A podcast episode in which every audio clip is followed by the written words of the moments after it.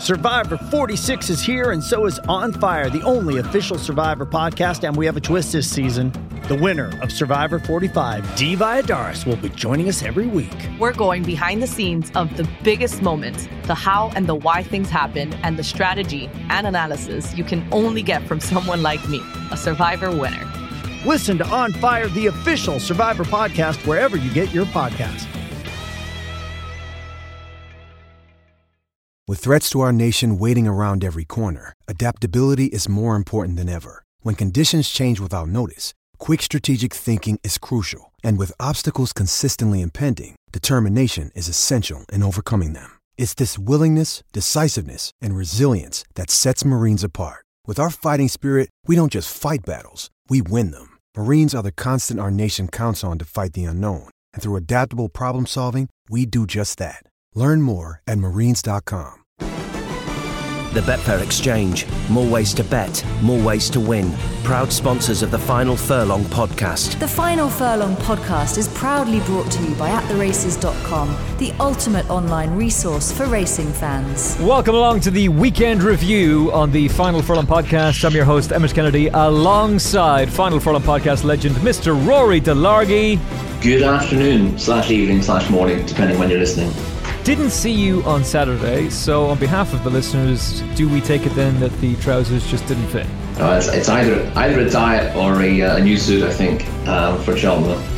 One or possibly the other. Maybe we'll get Betfair to open a market on that one. Speaking of Betfair, their main man, he was there at Ascot on Saturday, but was too busy for me.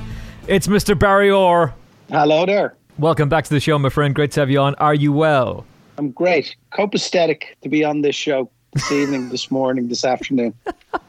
Uh, how did you enjoy Ascot on Saturday? I know you had to leave before our preview, but the day itself, the weather wasn't great, but the atmosphere was incredible at Ascot.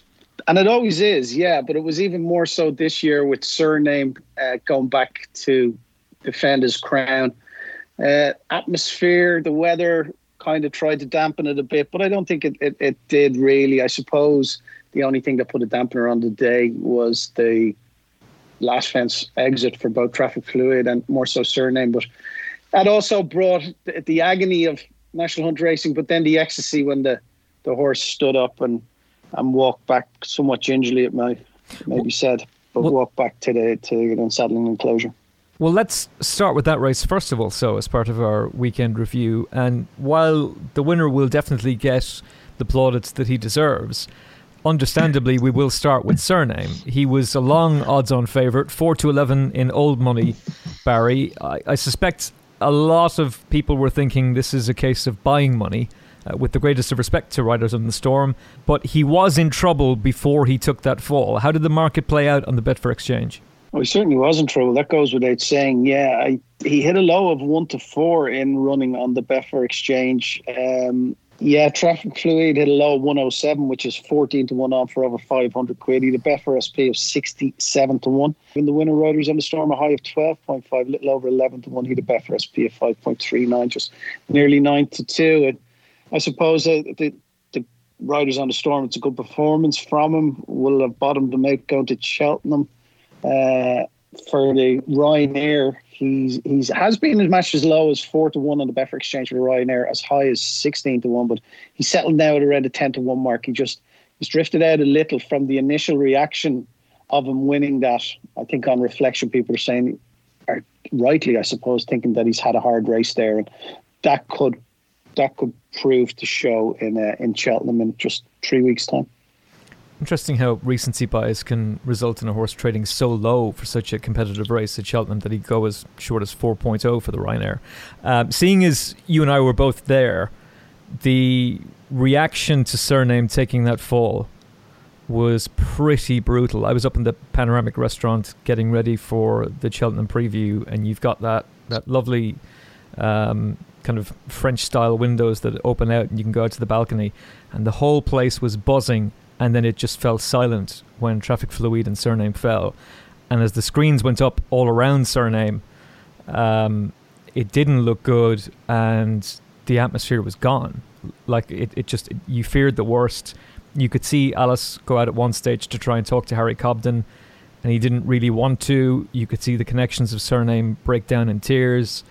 Um, I rang Jess uh, and was talking to her about it, and the next thing you hear this massive round of applause, and you're like, "No way!"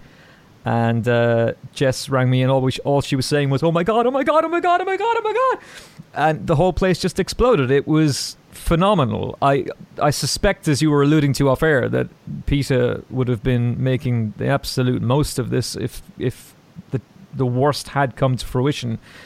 But it just goes to show you, and Paul was saying this as well, the love for National Hunt racing and the love for National Hunt horses because Traffic Fluid obviously got a, a, huge round of applause when he got up, but Riders in the Storm's connections were being handed the trophies. And nobody was even looking at them. Everybody was looking at Cyrname and cheering him on when he stood to his feet. Rightly so, in that the round of applause he got. He's, he's a horse that, in Ascot in particular, seems to have a very strong following for a very good reason. Is that he, all his best performances has been around the track, and there's a lot of of people that only get to see him when he actually races in Ascot. Uh, people from that greater London area, and he has a big following, like I say, and that was reflected. But you don't need to even follow the horse or have an emotional connection to him to cheer on when they get up like that. I think that could be any horse really, and especially when it's just in front of the stands like that, where it grabs everyone and and everyone's on tender hooks, looking to see do they rise to their feet, those warriors. And I think any horse would have got that round of applause and that reaction, but even more so the likes of Cyrname when he is so, so high profile and and when you think of what it could have cost racing to to lose him on, on the battlefield like that, it would have been just dreadful. But thankfully, he lives to fight another day, and we get to enjoy him another day. Thank God. Uh, we won't see him again until next season. Sore and stiff. He was very, very winded, which is why he stayed down for so long, is what Paul Nicholls was telling us during the preview. He was the first horse that we talked about for obvious reasons. Um, he feels that he's not quite right, that it's either mental or physical, that something isn't quite clicking with him. Um, and in terms of the connection, he trended number one on Twitter, which was incredible. And Ivor, who's been a long time listener to the podcast and tends to listen to the show while walking his dog, was saying to me that one of his best friends was in touch with him and that his wife, who knows nothing about racing, was in tears watching Cyrname on the ground and then tears of joy watching him get up. It was quite an emotional day, Rory. Uh, we should talk about Nigel Twiston-Davies and Sam Twiston-Davies with Riders in the Storm because Paul Nicholls, interestingly enough, in the preview, was very dismissive of his chances in the Ryanair uh, because he said he's had too hard a race here. What was your impression of him? Because Cyrname clearly wasn't showing what he can do. That swagger wasn't there. But Riders in the Storm has ultimately beaten Janika by 14 lengths. Does he deserve to be 10 to 1 for the Ryanair?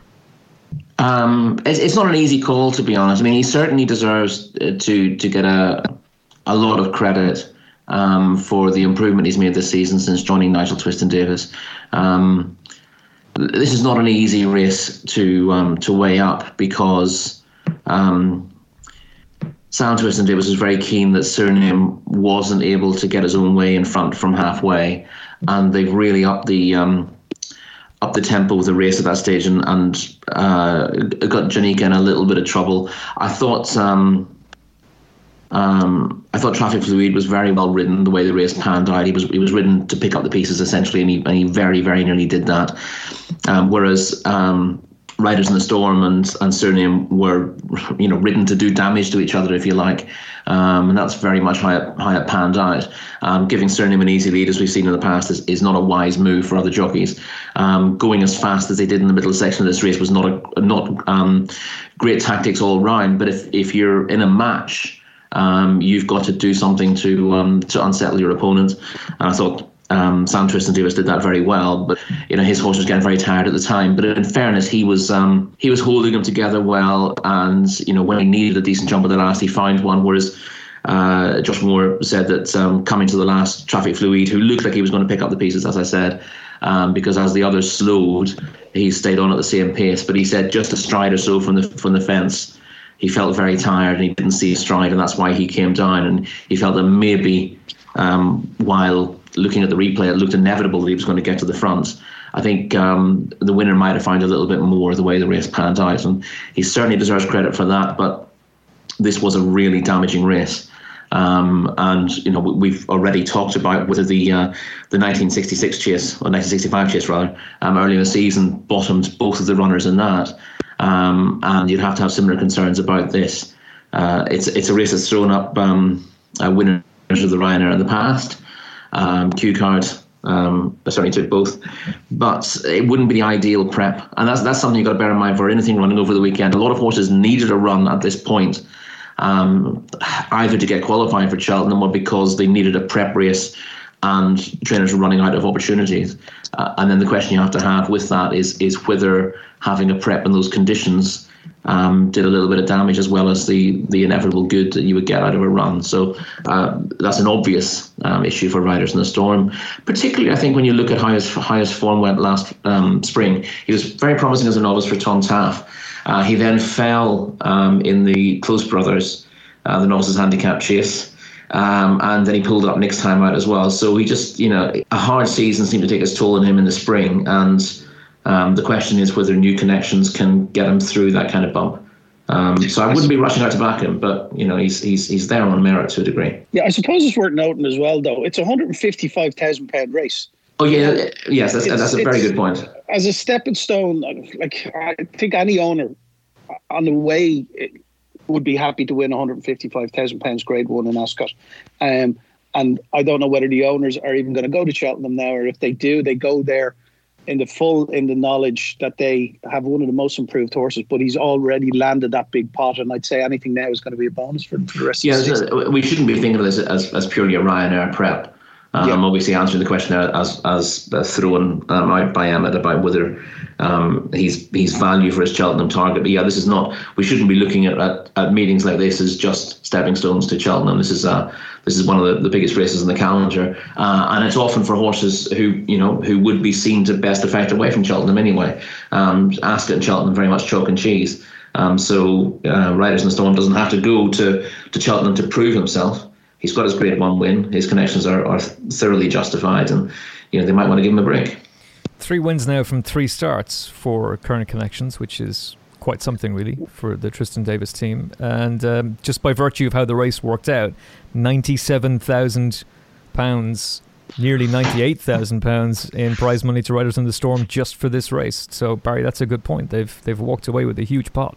It's it's a it's a decent pot for them for sure, you know, and they've they've got good pots throughout the season as well. You know, you'd have to say it's probably the best bought horse, national hunt horse this year. It must have been considered to have uh, real problems ahead of being sold out of Taaffe's and they don't seem to have materialised under the guidance of Nigel Twiston-Davies. It was uh, Mrs. Paul Shanahan, Mrs. John Magner, and Justin Carthy until November 2019. Wow, that's some that's some treble of brains. So it really is. a whole lot wrong. It's quite remarkable what Twiston-Davies has done. So because, as you say, they wouldn't sell a horse unless they, they felt well, he's tapped out. Let's let's move on. Tristan they Davis finds the, the key. Fifty-five grand, anyway. well, they sure. certainly they certainly don't need that. They'd find that down the back of the recliner chair, let, let alone the sofa.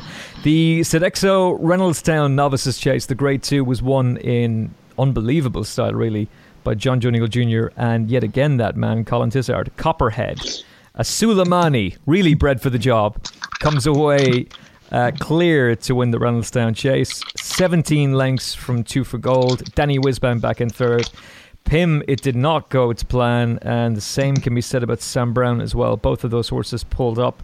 Uh, market reaction for Cheltenham, but also for the race itself, Barry, on the Betfair Exchange. I suppose the story of the race was that was the pulling up of Sam Brown, who ended up two to one favourite, and and and Pym, who also pulled up the ground, just seemed to be really against them. Alaska Mix we saw come down. Danny Whizzbang, two for gold, ran ran his usual strong race. I wonder will he be considered for the four miler, but Copperhead, yeah, it was a really good performance again on on, on very bad ground. He'd uh, a BSP of 8.8, just nearly uh, 8 to 1. And uh, he traded in play at a high of 8 to 1 on the exchange as well. So good ride from Jonjo O'Neill Jr. and a nice performance from the winner. But again, it's as with any horse that raced in Ascot on Saturday, if they're talking about going to the Cheltenham uh, Festival with him, I just I wouldn't be rushing into back any of them at this stage.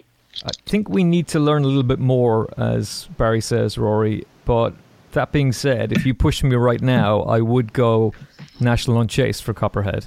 I'd say he's he's made for that. But what about your thoughts, though, with a view to Cheltenham? Uh, yeah, well, I think I think National Hunt Chasers were um, Colin Tizzard has a has a soft spot for the race. Um, he's also had slightly un- unhappy memories of it as well, in that he ran Native River in the race a few years ago, and he went to the trouble of booking Derek O'Connor for the ride, only for Derek to uh, to jump off and ride Minella Rocco instead. Um, so Colin was left with you know he was left with his own amateur in the race. Um, when you'd like to think a horse like Native River, he could have had his choice of, of a load. He thought he was guaranteed to get the man he wanted um, five or six weeks before the race. and then, and then, well, when JP comes calling, um, it's not easy to say no. And I think that that probably makes him a little bit shy. And he mentioned this in the post race interview as well at the weekend. makes him a little bit shy of trying to book someone for the race because he's, you know, he realizes that um, you might well get uh, get a few Irish jockeys who are keen to ride your horse in the national hunt chase, but they've also got their fingers crossed behind their back in case something better comes along. I don't think there are many better than him in the race, quite frankly. Um, and I think, uh, obviously, um, uh, Ben Pauling got Jamie Codd to ride uh, the winner of the race last year, mm-hmm. um, and I think making a making a move for Jamie Codd now would be successful.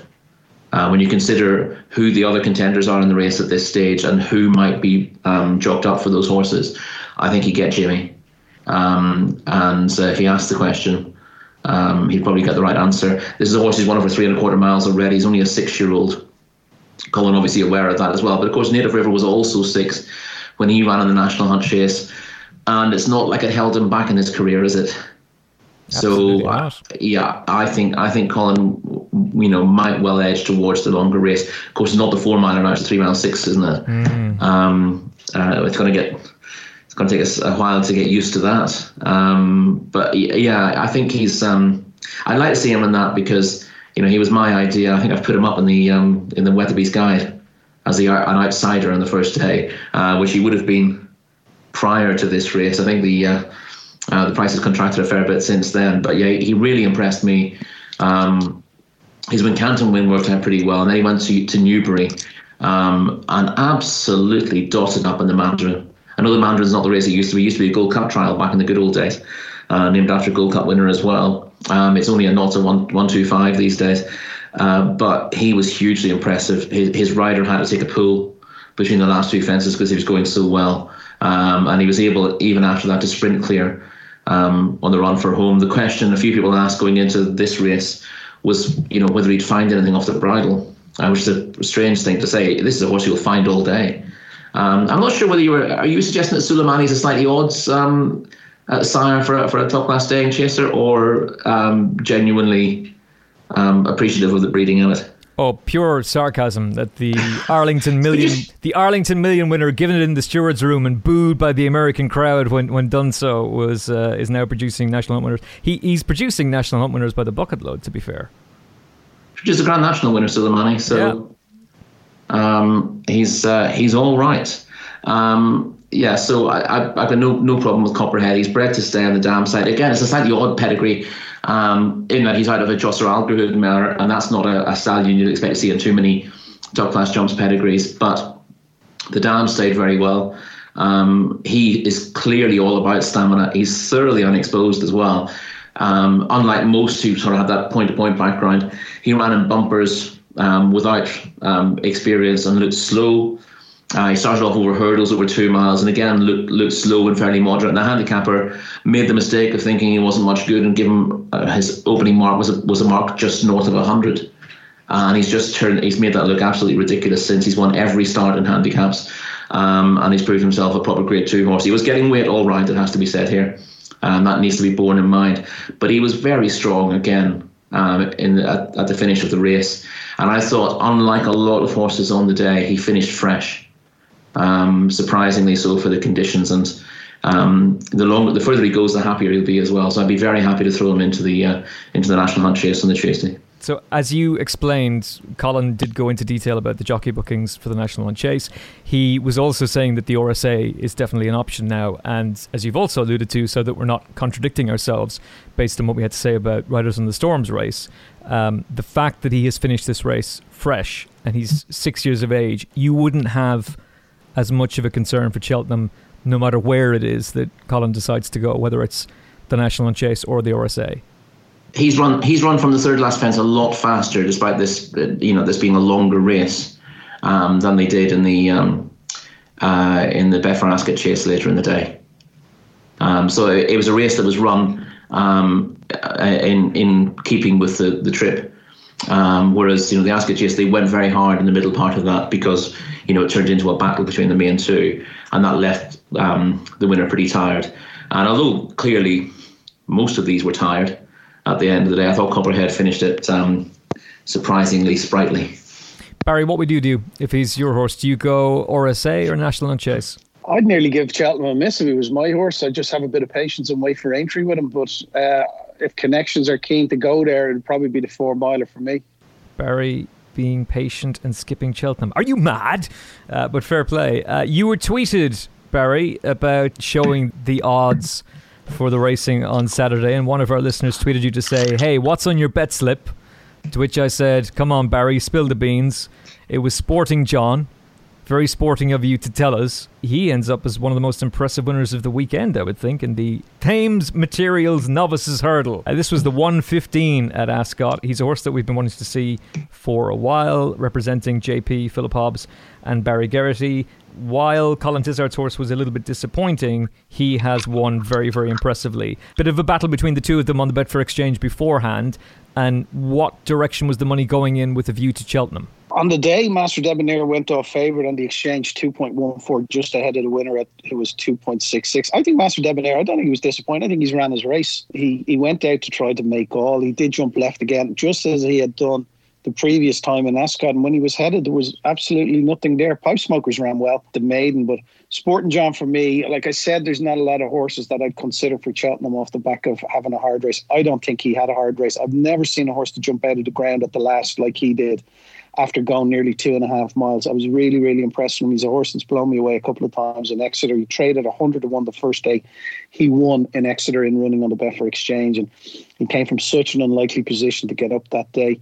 Uh, he franked the form again since, and, and and on Saturday he just, like I said, he just blew me away. Uh, the, the, way he travelled, the way Barry Geraghty was able to just give him a little kick in the belly and get back up sides. Master Debonair was a little bit of jockeying for positions, turning into the straight. He was able to go everywhere Barry pointed him. He went, and uh, he's ran away. He's only a five-year-old, and he's ran away from him at the finish. He's six and a half lengths winner, and a further six lengths back to Master Debonair. I think that form's going to hold up, and uh, he's a horse that really is really exciting. The only thing for him though is obviously they've Chantry House in the Supreme. Mm. So do they go Ballymore and take on Envoy Allen? It looks like that's the route they're going to have to take because I can't see them stepping him up to three miles at this stage. He was uh, think he's around 16 or 14 to 1 chance for the uh, Ballymore um, before the race, and he's about a, a 12 to 1 chance now on the Betfair Exchange. So, yeah, an exciting horse and a lot to look forward to with him, the son of Getaway. And Philip Hobbs was keen to point that out as well. That Barry Geraghty was saying to him in the post race analysis that you can basically do whatever you want with him. He's got pace for the Supreme, he's got pace and stamina for the Ballymore, so it's up to you it'll essentially then come down to Frankie Tightlips and what it is they want to do with, with Chantry House, assuming they get there safe, sound, fit, and well. I can't not call him that. Sorry, Barry. It just it's stuck in my head. Um, you're probably right about Master Debonair, by the way, and it could be an overreaction. I'm just seeing it here. His price has gone out to 34.0 on the exchange, 33s that might be an overreaction, possibly. Um, but Rory, your thoughts on Sporting Johnny's horse that we've talked about quite a bit, unbeaten in his point to and two races at Exeter, steps onto the big stage at Ascot. And I watched this race with Rixie in the media room, and we were both blown away by him. I was hugely impressed by what he did. Yeah, he, he was really impressive, and as, as Barry said, he looked, um, uh, as in both his runs um, prior to this, it, he looked like there was an awful lot left in the tank. Um, he caught a lot of eyes. Um, those judges who, who like looking at um, at Exeter novice hurdles, um, he gave them he gave them plenty of head start on his debut um, at Exeter um, when. Uh, that, particularly that time of year, particularly in the ground he was on, you you don't want to race too wide. And when it gets very heavy at Exeter, maybe you can, but um, uh, keeping close to the to the inside rail, um, it tends to be a big advantage there. And by definition, getting handy to do that is, is really important as well. And he managed to uh, to give up that kind of advantage when winning on his debut, and a lot of people thought he was uh, better than the Bear form. It looked a decent race as well. The second race he ran in Exeter was a, was a poor contest, and he was hard held throughout that to win easily. Um, and then it was just a case of um, where he was going to turn up next, and and you know what his eventual target might be. Um, he looks like he's got all the gears for two miles to me. I have no issue at all with him running in the Supreme. It obviously is a pretty warm contest. Uh, Nicky Henderson was not um, committing Chantry House to that race um, when we talked to him yesterday at his media day pre pre Cheltenham. Um, he gives the impression he genuinely doesn't know where where Chantry House will go. Again, you know, you get the impression that that will be very much um, JP's call or indeed Frank Berry's call. Um, and you know, we'll see I mean, there was half a chance people was thinking maybe they're trying to get Sporting John qualified for a handicap and then, you know, look for a massive touch on the county hurdle. Oi, oi. Um, yeah. But, um, you know, he, he's clearly a grade one horse. It was a really good performance. You've got to put it in some context. You know, it was it was not a an especially deep race, but I like Master Debonair as a performer. Um, he ran his race up to a point. I don't think I, I was surprised to see him stepping up and trip on that ground um, because for me, he does not want a yard beyond two miles, Master Debonair. Uh, and he's obviously um, running heavy ground in Ascot his last couple of starts, but I think he would, again, be a lot happier. I think he'd jump better at a good ground. And I think just sort of skipping along on, on top of the ground would suit him a lot more than um, than slogging through the mud. The question is whether this has taken anything out of him. But he looked a blatant non-stayer to me, and his jumping got a little bit scruffy uh, late on. It's worth pointing out that he actually traded a, a reasonable degree of odds on um, a fair way from home. You know, he seemed to be travelling best um, for a long way. But in fairness, that you know, there's a a degree to um, to which that is um, a product of his racing style. Um, whereas Sporting John, um, again, you know, he's he's got a little bit to learn about jumping, but the faster he goes, the better he looks over a hurdle. And as the race warmed up, he looked better and better. So you watch it from the home turn, and he's absolutely dominant. You watch the middle part of the race, and you know, if you stop that race with with um, uh, three to jump and say who wins, you you get a range of answers, I think. Mm. Um, but clearly, Sporting John was much better on the day. Um, saw that trip out better. Um, but I think again, um, with experience, I think he's got all the gears. He just needed the experience to uh, uh, to show what he could do. And of course, you know, winning an egg and spoon race at Exeter last time out didn't teach him an awful lot, whereas this would have. And he was ridden uh, with an eye to learning a bit more as well, settling behind the leader. So he's very exciting. Um, but I'd agree with what you said there, Emmet. Um, 33s and bigger about Master Debonair for the Supreme could be interesting for those who are looking to, you know, for, for an each way bet on the race. I think, uh, in fairness, you look at the field and there are there are two or three who just look a little better than him class wise. Um, but you know, he was an impressive Grade Two winner early in the season, and he does strike you as a horse who will be better in the spring as well. Um, he showed that last season too. So I could see him bouncing back either at Cheltenham or at the entry with a big run. Perhaps wasn't without being quite good enough to win one of those races, but possibly hitting the frame at a good price. There's several horses in front of him in the market who just aren't going to run. You've always got to bear in mind um, with these markets what the overround is. You often look at uh, at a race like this and think, well, that's not going to run, that's not going to run, that's not going to run. So this horse who's seventh in the betting will actually be third in and must be good value. And then you realise you know, you're by definition, because bookmakers are, are, are betting on likely non-runners, but have got to keep them in the betting. Um, you're betting to, to big over rounds. That's not a criticism of the bookmakers. That's just the nature of these markets, particularly when we go non-runner no bet. Yeah, exactly. Uh, Barry, which race would you side with? So for Sporting John for Cheltenham. I, I don't think Colin Tizzard's going to be mad to bring this one to Cheltenham. I think, again, I know he likes Aintree, and I, I wouldn't be surprised to see him uh, go to something like the Dunbar and Aintree. But if he was to go to um, to Cheltenham, I, the Supreme looks a race from the way he emptied.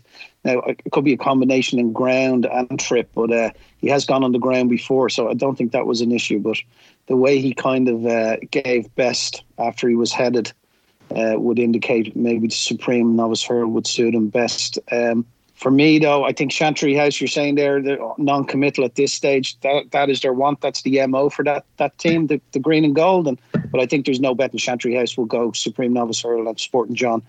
Like they stepped the two and a half miles in Ascot. It, it, it wasn't just to see which way the wind were blowing. They knew he'd get every yard of the trip, and uh, I'd say it's the Ballymore for him. And to be fair, he wasn't stopping either. But the Martinstown mob, no doubt, will be in their bunker, plotting the route to Cheltenham. What exactly will be the big handicap touch for the week, or possibly two handicap touches for the week? And uh, where will all these novices go? We'll find out basically the week of Cheltenham because we're not going to find out beforehand. Uh, the Keltbray Swinley Chase at Ascot 225 went the way of Ballyoptic. He was one of two horses who came into the reckoning for the Grand National. I think it's pretty fair to say. Uh, and another huge win for Nigel and Sam Twiston-Davies. This time getting the better of Valtor. Uh, who, to be fair, is consistent if a little bit frustrating. Um, what was the reaction to? Um, by the way, I just I have to stop and say, for the second week in a row, Rory Delargy has moved markets. Thirty-three to one into eight to one, drifting back out to tens, highly prized in the Betfair hurdle. Red Indian, sixteen to one when put up on the Final Furlong podcast, bigger in certain places, seven to two in the Swinley Chase.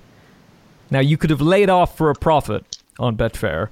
The only thing we need is for one of these horses to actually go and win. But Rory is moving markets seriously. In, in fairness, in fairness to last week, I, have made it very clear that Red Indian's next two wins will be in the Topham in April, and then in the uh, the Fox Hunter at, at uh, Aintree either the, the, next year or the year after that. Mm-hmm. Mm-hmm. So we're going long term with him. Uh, I think um, uh, what what we suggested the, the potential issue was with him uh, last week came to bear. He doesn't want a thorough test of stamina, uh, and although he was dropping slightly in trip um, from the Peter Marsh, um, with the wind and the heavy ground, this might as well have been three mile three. Uh, and that very much counts against him. He ran well for a for a long way. He was again very well backed as he, as he was in the Peter Marsh, um, and um, you know he's he was disappointing on paper coming coming home sixth, but this was the conditions were really tough here. Um, didn't suit a few of these. Um, and I think you, you, can probably put a line through that. The worry with him is that he's historically been been best fresh. Um, so he doesn't want to be having a run in a handicap at Cheltenham. He wants to be freshened up now and go straight to Aintree. I think that would suit him. Um, and I know uh, Paul Ferguson, who was on last week, had a chat with uh, with owner and trainer uh, about thinking the Aintree would suit him. So we'll see if that's what they what they um, go for. But the fact that he was a well beaten sixth um, shouldn't take away entirely from his promise. Yeah, Paul, who will be back on the podcast again soon, by the way, and um, a lot of people coming up to me on Saturday at Ascot saying how much they enjoyed his contributions, and uh, looking forward to having him back on the show again soon. He did plant the seed. The inception is in place for Red Indian to go to Aintree, so hopefully that plays out. Uh, he and was, we know these sons of Sulamani they love Aintree, don't they? They love Aintree, Rory. These Sulamanis, yeah. they love Aintree. Uh, good old Sulamani. I, I did. The daughters do as well for honeysuckle. Indeed, yeah. Not a bad shout.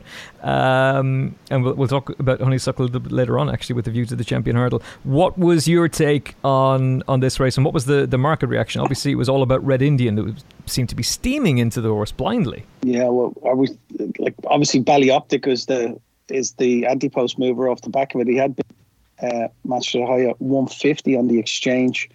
Uh, he's into 28 now, which is 27 to 1 in the Grand National market. Over 227,000 matched in the anti post market on the Grand National. So it is quite a liquid market. market. Obviously, Tiger Roll, who we'll talk about later on, head stat at 13 to 2 ahead of Magic of Light and Burrows Saint. But uh, yeah, Ballyoptic, obviously the weights for the Grand National had come out on Tuesday. So the handbrake off all these horses. Uh, I'm only joking. Ballyoptic always always runs his race. So um, it's good to see him win, and uh, he goes. I suppose he doesn't really act that well around the track, but he's, he's sure to go there. I would I would imagine so. Um, what about you, Rory? How do you rate Ballyoptic's chances in the Grand National? Have, have they increased for you now, or is, is he a horse on your radar for for the Aintree showpiece?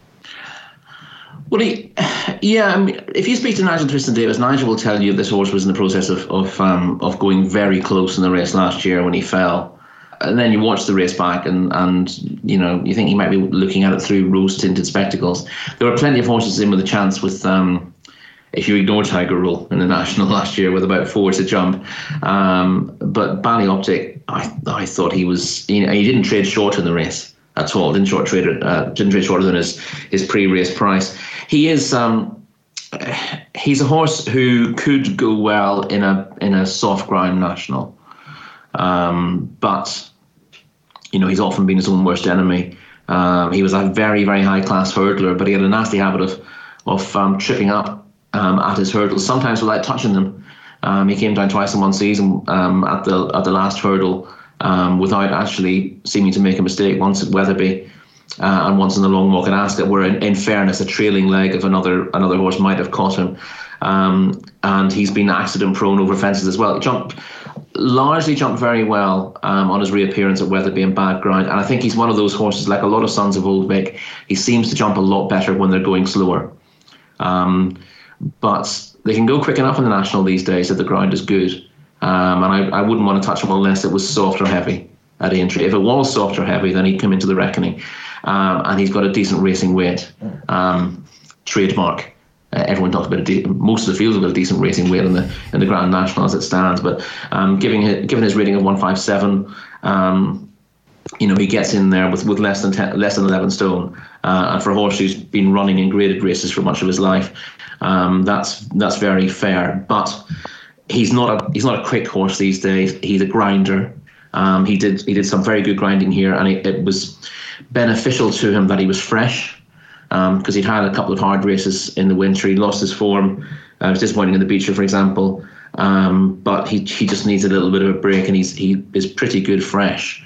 Um, so you know you you wouldn't want to see him running at Cheltenham on the back of that. I don't think that's the plan, but I, I didn't hear. I wasn't paying particular attention to what Nigel said post race. Nigel has Nigel has said that they're not going to mess about straight to Aintree. Yeah, that makes sense for him. Um, just because he's he's the kind of horse who I think he takes a bit more out of himself than it, than it would appear. Uh, and therefore, you know, two or three quick runs can take it out of him. Uh, so going to Cheltenham, uh, going to Aintree rather straight away would give him a chance. But as I said, you'd only really want to touch him on soft or heavy ground.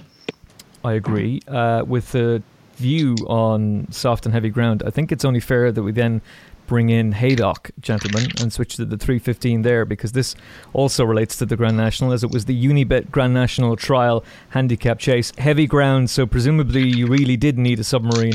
Uh, given Haydock's record, a smooth stepper took the race for Alex Hales and Harry Bannister, 33 to 1 shot in old money, uh, with Yala Enki 19 lengths, 20 lengths back, sent off favourite for Paul Nicholls and Bryony Frost.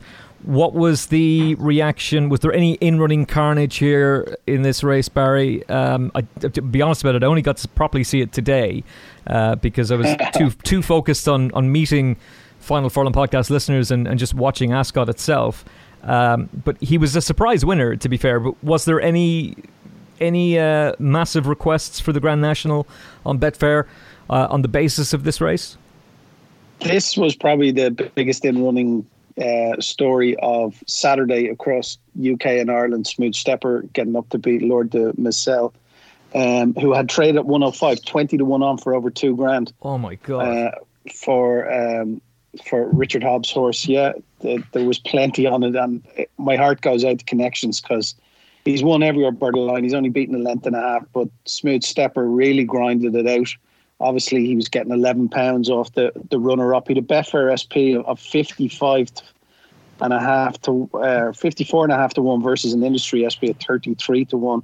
Um, it was just, uh, he traded at 360 in running smooth stepper. He, he, really was an unlikely winner. Yeah.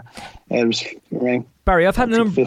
I've had a number of requests from Final Furlong, long-time Final Furlong podcast listeners who are very intrigued by Betfair SP that yourself, Jess, and Kieran have talked about. It. Um, can you just explain the what that is in in terms of the difference on the exchange, what the Betfair SP is for new for long-time listeners of the podcast who are now making the switch to the Betfair exchange. Yeah, so uh, basically, you can go onto the Betfair exchange and you can take a price, you can back a price, you can lay a price, or alternatively, you can select that you want to have it a bet and put your stake in and select um, that you want to have it at the Betfair SP. And there's people on the site who will go on and choose to lay a bet at the Betfair SP. And uh, when the two are reconciled, that's when the bet the SP is actually um, formed then, and you see what you get. So you're not getting a price pre-race. You're not getting the price till after the race is actually finished. And the reconciliation, the reconciliation is done uh, as the race goes in play as well. So you can see the Betfair SP immediately, but you don't know the price you're getting until the race goes in play. Interesting. It just makes things that it also makes things a little bit more exciting when you've backed horse the 33s. You're not entirely sure what price you're going to get, and then it comes 54 to 1. Is that what you said? Yeah, 54 and a half to 1. Yeah, I suppose the, the, the difference is obviously, I think at the moment, 94% of the time the SP, the Betfair SP is, is, is bigger than the uh, than the traditional industry SP. So there's obviously something in that, and especially with some of those outsiders, if you fancy a big price one, it's no harm at all having your five or ten on a Betfair SP. You know, you're betting into the most liquid market as well. Uh, obviously, it's, it's, it's nice to be able to, to pick your price, but if you fancy an outsider, often um, the prices on outsiders will drift through the day uh, as there's support for for if there's a gamble on anything in the race, or just support for for the favourites. Um, so a horse that's you know that looks at twenty to one shot in the morning could easily be seventy or eighty um, Betfair SP, and um, it's not like you know you're always slightly worried if you're taking SP uh, with tradition, traditional firms with. Um, the the idea that prices are clipped right at the um, right at the off um, with office money coming in, um, but you know with the Betfair SP um, that you're betting. I mean, what the overround is is tiny, isn't it? Mm. Yeah, that's right. Yeah, yeah. It's a it's it's a quite and obviously, like you say, you're betting into a liquid market as well, which makes it a, a whole lot different to traditionally people would happy enough bet a uh, bet on the tote in the win market, not knowing the price. Um, where the tote markets used to be quite liquid, that was great. But now, outside of the feature meetings, like at Cheltenham or Royal Ascot or, or Aintree or something like that, the tote is actually quite illiquid, and you're not getting the same sort of value as you would on the Betfair. No, I, I, I spent years on the uh, on the racecourse punting, and you'd, you'd always look at the tote board to see which horses were, were out of line um, with the general prices, and used to be able to nab a little bit of value back in those who were, who were at big odds. And then you find out in the last, um, I, I, think I think it's on the up again now. The total, in fairness, but you know, five or ten years ago, you're betting on course, and you saw a horse that was even money in the ring and five to two in the total. You think it was a bit of value in the total. You're much more likely to end up with an SP of, of you know a return of one point one point sixty for your stake than you were the the the two to one or five to two that you saw, just because there was no money in there, and everyone else was trying to be clever and doing the same thing as you. So you were actually making the price worse rather than um, taking advantage of a bit of value. They have, to be fair, come out and said that they're introducing a new policy now where they're going to try and match the best SP. So we'll we'll see how that plays. Yeah, out. and in fairness, I, I guaranteed the SP. Yeah, yeah, yeah, that's which is which is a, a very bold move. And in fairness, I, I, I welcome the fact that um, those are currently operating the tote are very keen to, to try to bring it back to the, the glory days. Whether that works or not, I don't know, but it was allowed to sort of wither on the vine for a long time. And that was a real sadness because, you know, for, uh, for me as a punter, I want to see as many options as you can have out there. Um, the idea that you have um, choice means that, um, you know, competition is real. Um, and you're you're always potentially getting value um, whenever you know an operator like the tote, um, which has always been an option for on course punters, um, you know, is on the downgrade, and that's not great for everyone all round, to be perfectly honest. So it's nice, it's nice that you've actually got a desire to make that competitive again, and we'll see how that pans out at Cheltenham. It should, um, it should make things um, certainly very interesting for punters. So yeah, I echo that. I, I definitely think that a strong tote is good for everybody involved yeah, I, in racing and, and for punters and and the wider racing industry. Yeah, I think it's important that that's uh, and, and it's supported and allowed thrive and, and and given all the all the every all the tools it needs to make that happen. I think that's uh, that'll be a very positive thing for everyone involved. Competition is good, and it does appear as though that the uh, the intentions are good as well. Um, on the back of this, uh, Barry. So, was there any interest in anything from this race then for Aintree on the back? Not, of- not from this race. Now, Yala Enki just kind of stayed around the mark he was, which is around the, the mid 30s. I think he's trading at 38 now at the moment, and, and that's he, he wasn't far off that. Um, he goes there with every chance. One for Arthur, very disappointing. He kind of drifted out to around the 70 mark. He, he, no, he can back he can back with a heart problem from this, so yes. you'd have to put him down as a very, very doubtful runner. So yeah, a, a, a, bit of a murmur on the heart. So it'll be interesting to see what happens there. I suppose from a Grand National point of view, the focus was more on a hurdle race in Navan on Sunday than it was mm. in a Grand National trial in Aintree on Saturday. Which we shall. That's the dichotomy. Which we shall touch on um, a little bit later on as well. Uh, this so, race, so a bit of a write-off then in terms of Aintree. Um, congratulations to the to the winners uh, with Smooth Stepper. Um, one for Arthur Rory. You've alluded to the issue that he's had. So uh, he's come back with a heart murmur. He's 11 years of age now. He's a Grand National winner.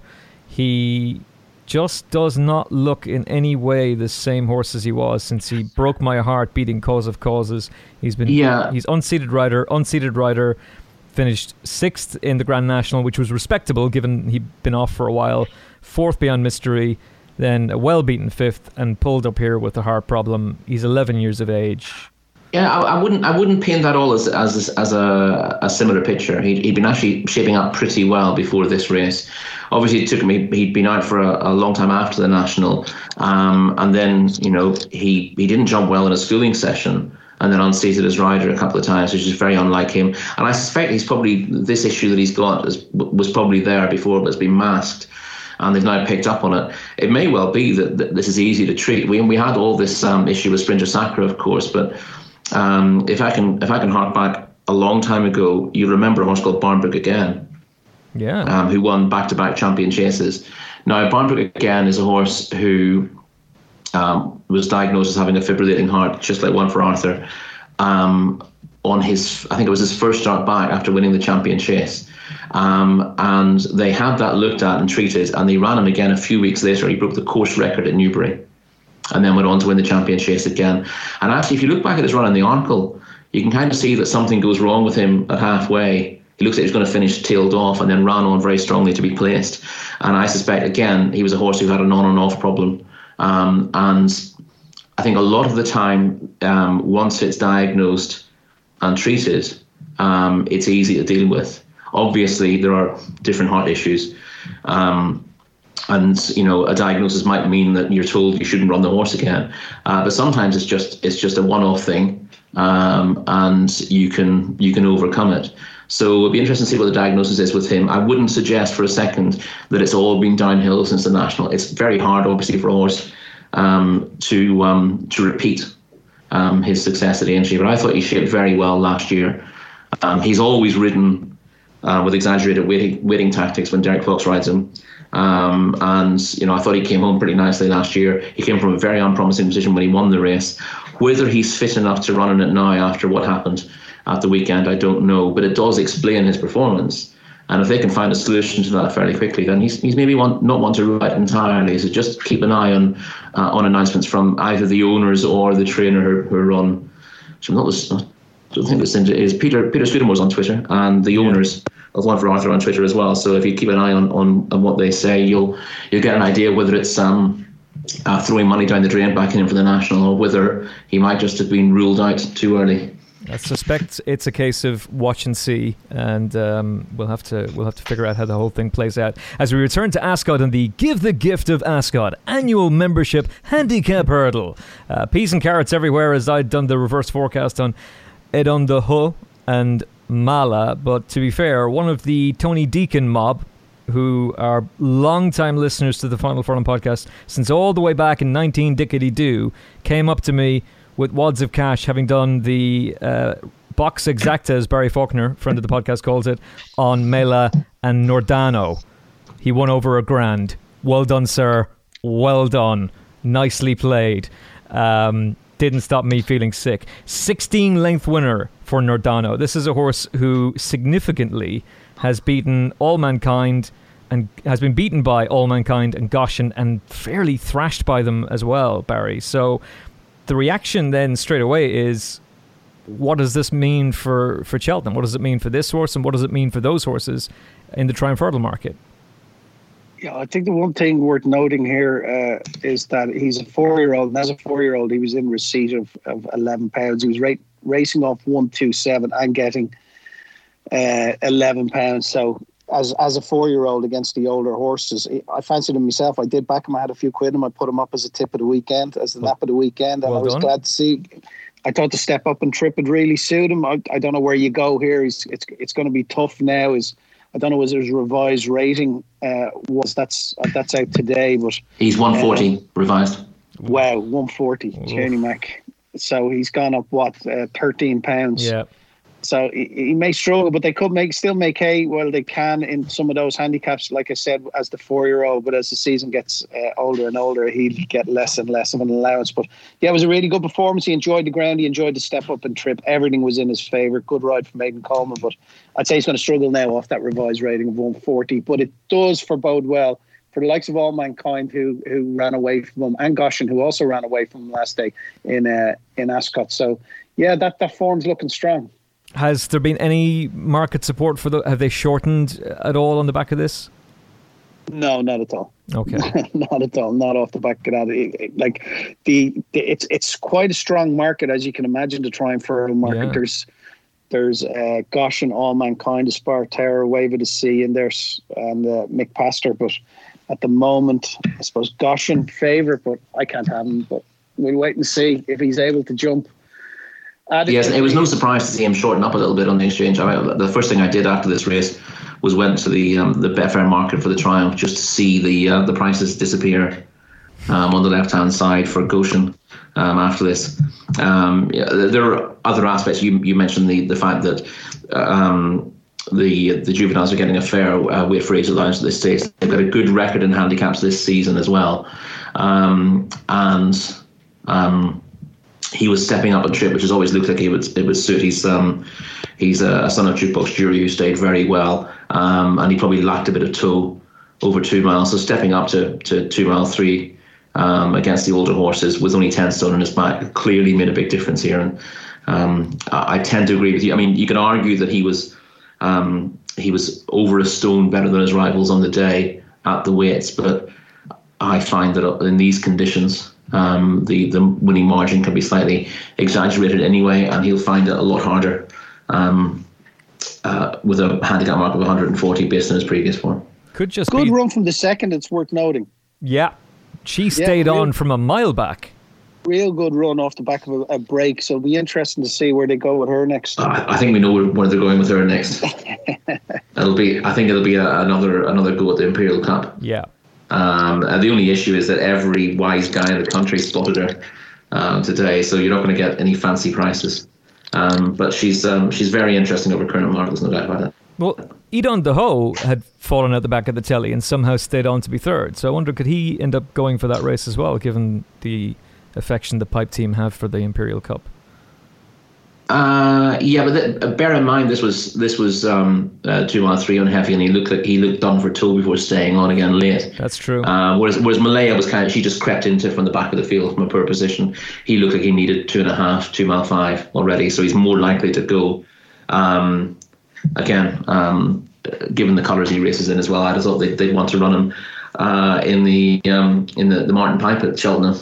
Yeah, possibly that'll be the race that he goes for. Although I'm, as I said, at the Ascot Cheltenham preview night, uh, my handicapper to follow is the boss's Oscar, who was confirmed for the Martin Pipe today by Gordon Elliott. So hopefully that's a good sign. Um, Neil King said after the race at Ascot in the pouring rain that there are juvenile races again at Ascot and at Newbury for them to consider. Uh, but he will be given an entry for the Boodles or Fred Winter at Cheltenham, and they just need to decide on the ground, but not necessarily heading to Cheltenham. Uh, we'll switch to Haydock, gentlemen. Yeah, there are, just to mention that there are a couple of uh, of um, uh, fairly valuable juvenile handicaps um, that um, that Neil's referring to, and it makes a lot of sense. Um, rather than constantly um, tilting at windmills uh, with horses like this, you think, well, hold on a second, the Boodles is going to be the toughest race um, that he could possibly run in. And there are these races which have got good prize money, um, where if you pick and choose them a little bit, you've got a much better chance of winning. So um, that's an interesting approach. And staying with juveniles, the Unibet Victor Ludorum Juvenile Hurdle 240 at Haydock went the way of Sir Psycho for Paul Nicholls. He was sitting beside Jess Stafford, who had her laptop open.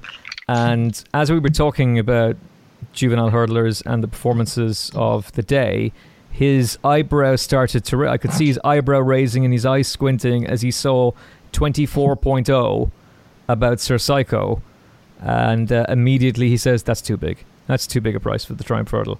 Um, what was the reaction Subsequently, after the Cheltenham preview night, the final furlong Betfair Ascot Cheltenham preview night with at the races, and uh, also the reaction after this race because he's fairly bolted up for the Nicholls team, Barry.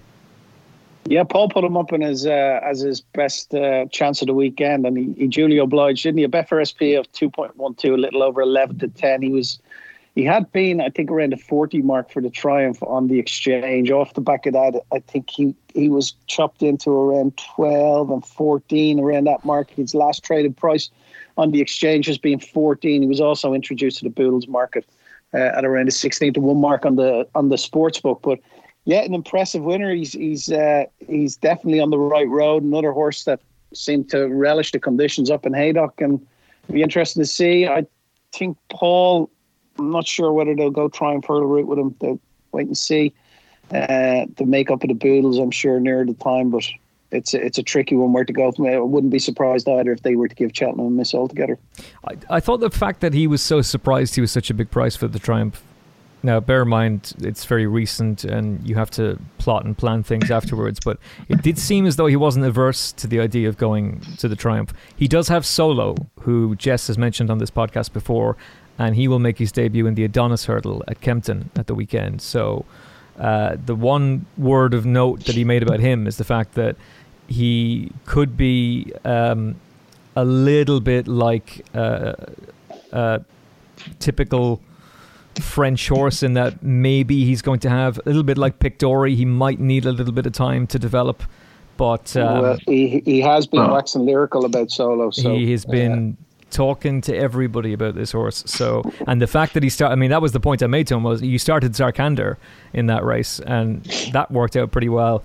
And he kind of had a little bit of a grin on his face when I said that. So we'll we'll see. Maybe he's just trying to play it down now. Um, but in terms of this performance, Rory, where do you rank this in terms of the juveniles that we've seen so far?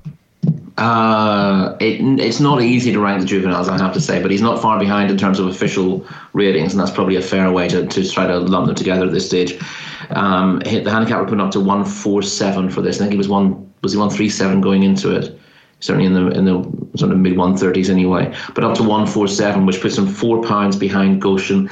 And I think given that Paul Nicholls will uh, would be keen enough to go triumph with him if um, uh, you know, depending what happens to Solo, obviously. But I think on that, he would, if you've got a horse who's rated close to 150 and a Triumph Hurdler looks there for the winning, I can't see someone like Paul Nicholls wanting to go the handicap route, um, unless he's unless he's hugely confident uh, about his other runner in the race. But I think he'd fancy his chances against Goshen. Uh, so that kind of. He did seem to be quite keen to go for the triumph, but uh, like I said, yeah. there's a lot of water to be passed under the bridge. First of all, Bryony Frost was. He's, he's going to Mick Pastor in there as well, but I'm although Mick Pastor was impressive at um, at Ludlow last time out, he's um, he's very much by a speed influence, mm. um, and I think that given that he was disappointing at Cheltenham on his on his debut for Paul, um, he's clearly he's clearly um, got a, a, lot of ability. Um, granted, a flat track, but I think if it came down to a choice between this fella and and Mick Pastor. Uh, I think Paul would probably prefer Sir Psycho as well. Um, but again, we'll we'll see. Um, Mick Pastor is obviously a JP horse. Frankie, um, Frankie so Tightlips will prevent any information know, getting out. We know how that will how that will pan out. Yeah. Um, so uh, watch this space. But whatever you know, given given what Paul has for the race and where he decides to deploy those runners is going to be interesting for punters and he's got a damn good record in the Triumph Hurdle as well. So we'll have to wait and see how that goes. Do we have? Yeah, and the one thing just before before you move on, it's worth just saying that Sir Psycho has looked very very good on heavy ground. He hasn't looked the same horse so far on a quicker surface. True. Um, so he may well be ground dependent, or then again, he may you know, it may just be a matter of him acclimatizing uh, as well because he's been impressive in his last two starts and they've happened to be on heavy ground, but he handles it well proceed with caution. The World's End ended up being pulled up in the Unibet Rendlesham hurdle at Haydock, uh, but it didn't stop us having an impressive winner. Warren Greatrix was speaking to Gina Bryce on Sky Sports Racing today. We're recording on Tuesday. It's just after 6 p.m. now, and uh, waxing lyrical about this horse. Gavin Sheehan doing the same as well. Emitom, uh, is this a genuine contender to Paisley Park? Barry Orr, what's the market saying? At the moment, he's 12 to 1 or 11 to 1, 12.5. Uh, against Paisley Park. Second favourite. He's clear second favourite off the back of that win in the Rendlesham uh, World's End. I suppose very disappointing in the race. 4.7 in running when there was a bit of trouble on the bend. Emitom. Uh, Betfair SP at 2.96, just under 2 to 1. He had been a 50 to 1 chance before on the sports book, um, but obviously off the back of that trimmed in significantly into 12 to 1. Like I say, He's 12 to 1 now on the sports book behind uh, odds on chance Paisley Park is 180, which is 4 to 5. He's a six year old. He's obviously a very improving horse, and Warren Greatrix is not afraid to talk him up either. They're, they're kind of fingers crossed with him. But how impressed were you with him? And is he a genuine player against Paisley Park now in, in the stairs? I, I, still think he's got a lot to prove. It was a good performance, uh, grade two. He won eight lengths the World's End didn't really perform at all, end up pulling up, and he's uh, Donna's Diamond, she an eleven year old who we hadn't seen for for nearly a year. So I, I, I think the way some of the other runners in the race performed, I think he's done what you'd probably uh, you'd probably expect him to do, considering he was seven to four favorite in the race. I wouldn't be going overboard, um, looking to him as a possible alternative to Paisley Park in the uh, in the Stayers Hurdle. Um, it's a race that it's hard to to even try to guess the final makeup of the Stayers Hurdle. One thing you know for sure, Paisley Park's going to be there, and it's going to go off odds on on the day. Emitom, I wouldn't read too much into that form on Saturday. He did, to be fair, uh, ahead of New Year's Day, Rory, have a, a very interrupted preparation. He had a, a hock infection in the autumn. Uh, things hadn't gone smoothly for him at all. He's left that form miles behind. But as Barry says, is it just a little bit too much that he has to find to bridge the gap between him and Paisley Park? Yeah, Barry's absolutely right to, to point out that this was this was uh, probably a weak grade two, um, with the World's End not performing, um, having also run of the worst grade one we've seen um, in history prior to that. Thank you, um, thank you, Tony Keenan. To, if you want to, if you want to try to bolster the form a little bit, Donna's Diamond won this race two years ago on heavy ground, and um, he'd um, he disappointed um, a year ago when the ground was was fairly quick, having been chasing. Um, so it was a slightly strange um, season Donna's Diamond had last year. Has gone well fresh in the past, so I don't think. I don't think that lets the form down enormously, but it, you know, Donna's Diamond has no, despite having an entry in the Stayers Hurdle, interestingly, uh, has no real pretensions to being a Grade One horse. Um, but uh, rather than pointing out the SP and saying, well, if this 25 to 1 shot, it was 50 plus on, on Betfair, uh, has finished second, it's clearly worthless form, that would be wide of the mark. I think if you knew that Donna's Diamond was, was back to his best, um, then that performance was, was very much in keeping with, with what he'd done before. The thing about Emitom, he's always been held in very high regard by, by Warren Greatrex. Um, that's always been been known. The issue with him is that um, his jumping was was pretty ropey last year, and indeed on his reappearance, it wasn't so much that you know he ran as if he needed the race. He, he, he ran like his legs were tied together. He's been schooling like like many horses with with jumping issues. He's been schooling with Henrietta Knight, um, and as Nicky Henderson was saying yesterday, she doesn't give them back until they're sorted. Um, and he, you know, the as I said, the issue with him has always been that his jumping's been clumsy. He didn't make a mistake at the weekend. Um, and therefore he could be an entirely different kettle of fish. I'm not sure. I'd rather have him in the entry. I think he's an interesting one for the for the Grade One at entry, um, given that he was placed over the trip last year behind Champ, um, and I think because he's a horse who struggles just to measure his to his measures hurdles, he's been he's done intensive schooling, um, no doubt in the circular school uh, with Henrietta Knight. Um, and that will stand them in fairly good stead. The one issue you would have with that is running a horse like that at Cheltenham, where um, the hurdles don't all come regularly; they're not always on the level, um, and you've got to you've got to know how to shorten up and, and how to how to put in a big one when you need to, and that would be a big test of him. Whereas Haydock, when he wasn't going all out on soft ground, um, on a flat track, helped him to um, to put his schooling to good use. I'd be a little bit concerned whether he can do that as well at Cheltenham, but Aintree would be less of a concern. Um, just because the the track is similar in nature to, to Haydock. Um, and if you've learned strictly how to jump properly, uh, then you should be able to put that into into practice at a track like Aintree. As I said, I just think that Cheltenham is one of those uh, one of those venues where you're Um, uh, obstacles are often reasonably soon after bends. Um, you're jumping uphill and downhill. There aren't many flat parts of the track at Cheltenham, um, and therefore it puts an awful lot more emphasis on the ability to jump well. Uh, and even a horse who's been schooled to cut out mistakes is at a disadvantage. You know, he's he's clearly managed to cut out his his um, errors, um, but he, he, still wouldn't be a natural jumper for me. So Cheltenham would be worry for me.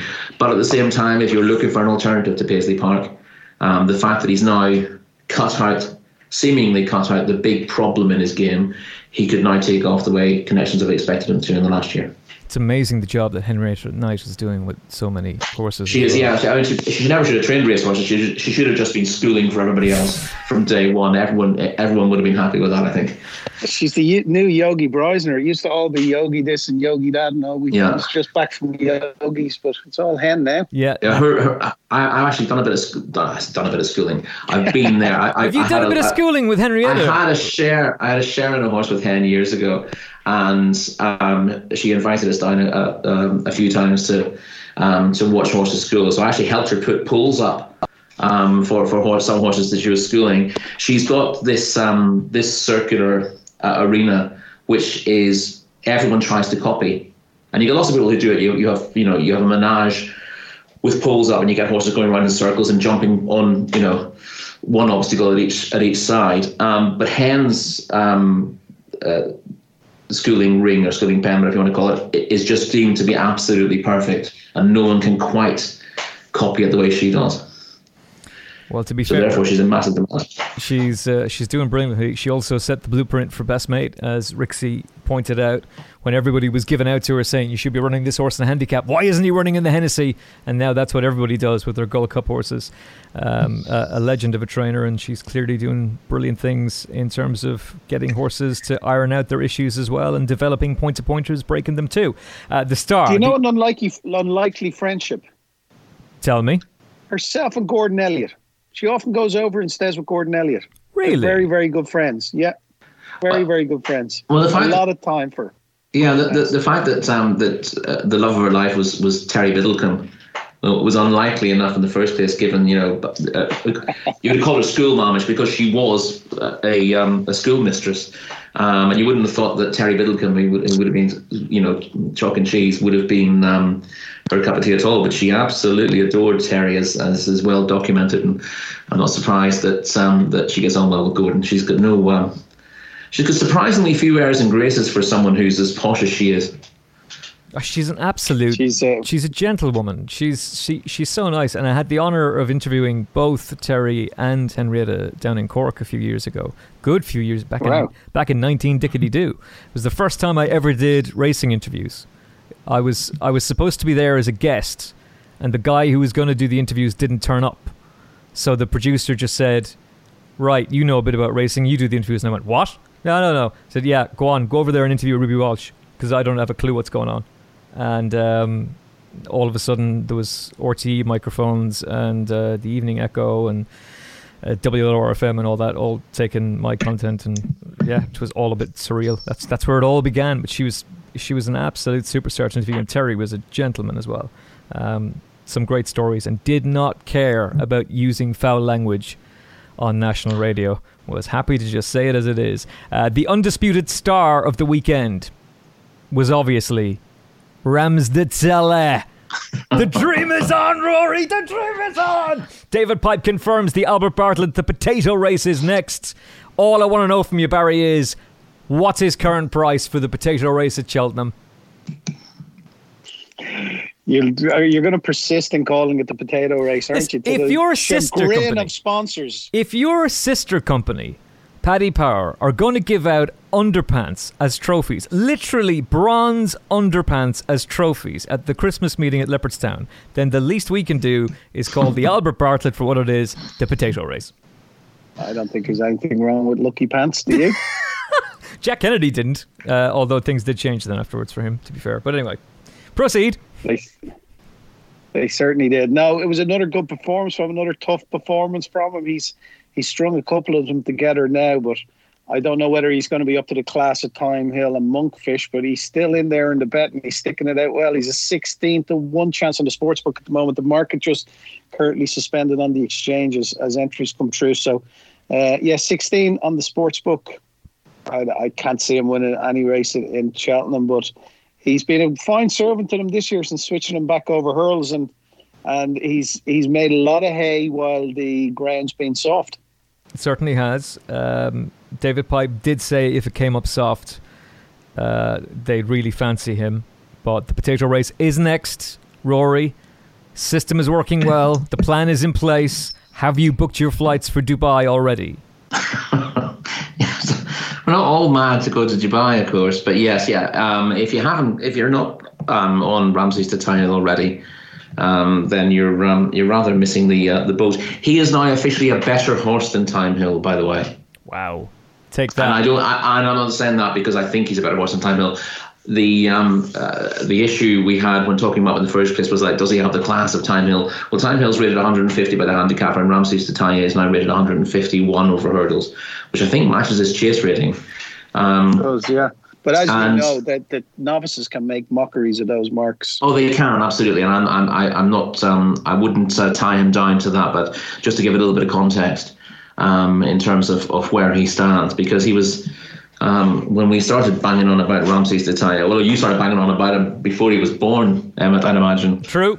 Um, but he's uh, yeah. I, I, suggested after he won at uh, Doncaster that he was it was remarkable that he was thirty three to one uh, for the Albert Bartlett. And he'll go into the Albert Bartlett, possibly the top rated horse in the race. Hmm.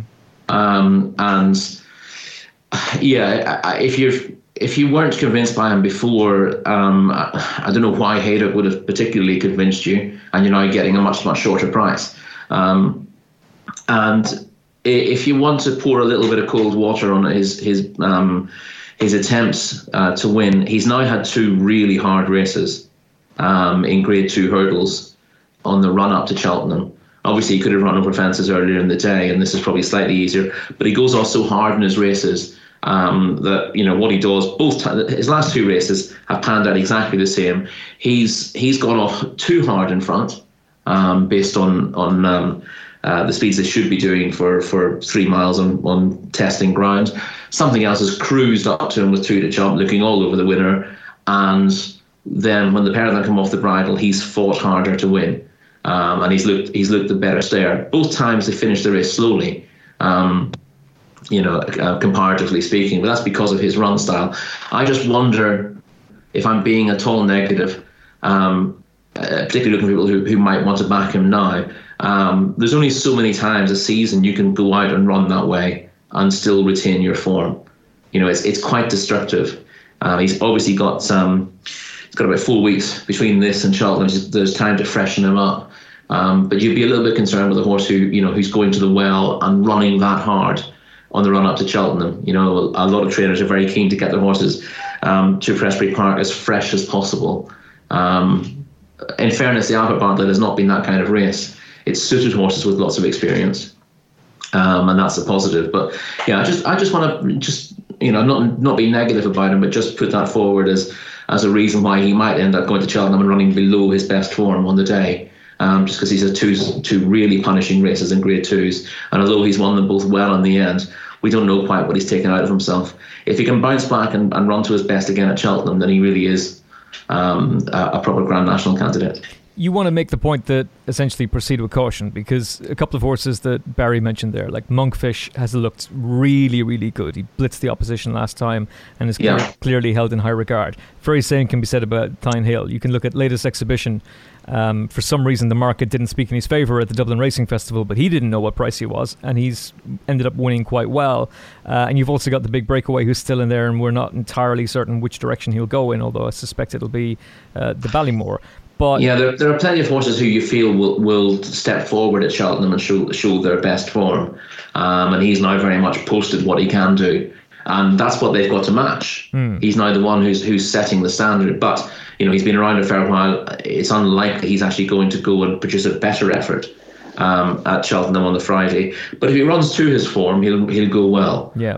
Um, but as you said, the horses you've mentioned have all got potential to do an awful lot better than they've done so far. And it doesn't. There's not many horses would get a prep for the Grand National in the Albert Bartlett, is there? No, No. no, not many at all. But th- there's also the point to make that, that this race is literally a war of attrition, as we've seen over the years. We've no idea, climate change, folks. We've no idea what way the, the weather is going to be like. Um, but he'll be out there grinding it out from the front, and it'll take something good to really go past him. I, I don't see him folding like a cheap deck chair and going all the way back through the field. I think. No, and I, he'll be up again, you've got this issue about when they press on. You know, he's gone. I, I don't mind them going hard early on. The, the idea of sort of kicking on down the hill Yeah. is something I always hate to see at Cheltenham because horses who kick down the hill never last home. No. Um, you can go hard from the start and then and then you know put others under pressure and then try to get a breather coming down the hill. But the idea of of um, of trying to sprint for five or six furlongs at Cheltenham just it doesn't matter how good you are, you can't last home. So the tactics will be crucial. I think the, the team have got it wrong uh, in the past at uh, at Cheltenham being slightly over aggressive. Um, so, the, and in fairness, they've done well the last couple of times because they've gone hard from the start and they've allowed others to close on them and then found more at the end. That's fine. If he does that at Cheltenham, then that will suit him. But you know, if he if he goes a modest pace and then tries to pick it up from halfway, then I think that will hurt him more than it'll hurt a few others. If you've been following Rory and us, uh, Rory and I in, then the dream is alive. The gravy train dream is very much alive, and we'll see you in the Emirates first class first class lounge. Other airlines are available in Dubai for Dubai World Cup night. Uh, in my hometown of Kilkenny. Gowran Park, I should say, home city of Kilkenny, of course, obviously, given special dispensation by the European Union to be known as a city. Um, we had uh, the Red Mills trial where Cilaos Emery, so Cilaos Emery, I'm sorry, Mike, I'll get the pronunciation right. Cilaos Emery was sent off a very warm favourite. Willie Mullins said in his column the night before that if he was to pass this test, then the champion hurdle would come into the reckoning. He passed it relatively in style. Uh, Barry, you could, I suppose, question what he's beaten, but it's an average champion hurdle, and it now seems as though the Mullins camp are quite keen to go there. So, what impact has he now had on the champion hurdle market? Yeah, well, champion hurdle market, he's been matched at a high of uh, 29. And he's in now to his last match price was 8 to 1. Nice. Uh, he's currently 9.2, is just a little over 8 to 1 uh, for Tanton. Pentland Tail had the market there at 7 to 2 and 6 to 1, respectively. The story about this race really, he's done it well at the finish. Like you say, you can't read much into the form. Darasso was a massive drifter of the day. 9 to 4 on the exchange, 3.25 out to 11 to 2, 6.5.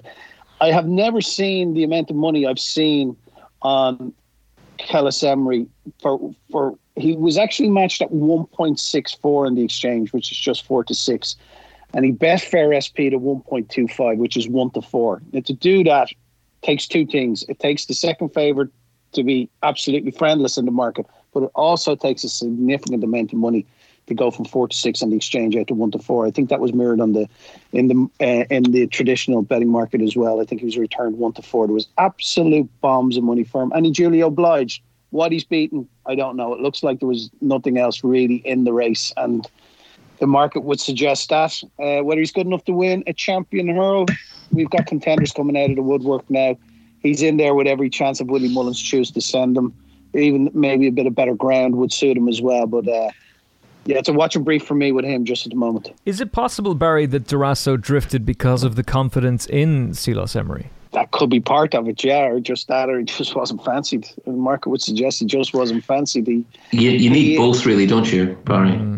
Well, yeah, I'd, I'd like For- for that kind it of could be a case where the more people were hearing that the Ressa wasn't fancy, the more money they were having on Cilaos Yeah. Emery because he was the only real alternative in a in quite a non-competitive race. But it was I, I just couldn't get over how much money was going on him from to, and to do that from four to six to to fours on, it takes a lot of cash. So we, we've talked about this in the past, Barry, about big stables and particularly the combination of big stables and big owners having a lot of money on a horse and really moving that horse in, a market to a price where no matter what his talent is, he shouldn't he or she should not be going off at that price. That doesn't make a whole lot of sense. But that later on in their campaign, you get to see exactly why it was they fancied that horse so much that day.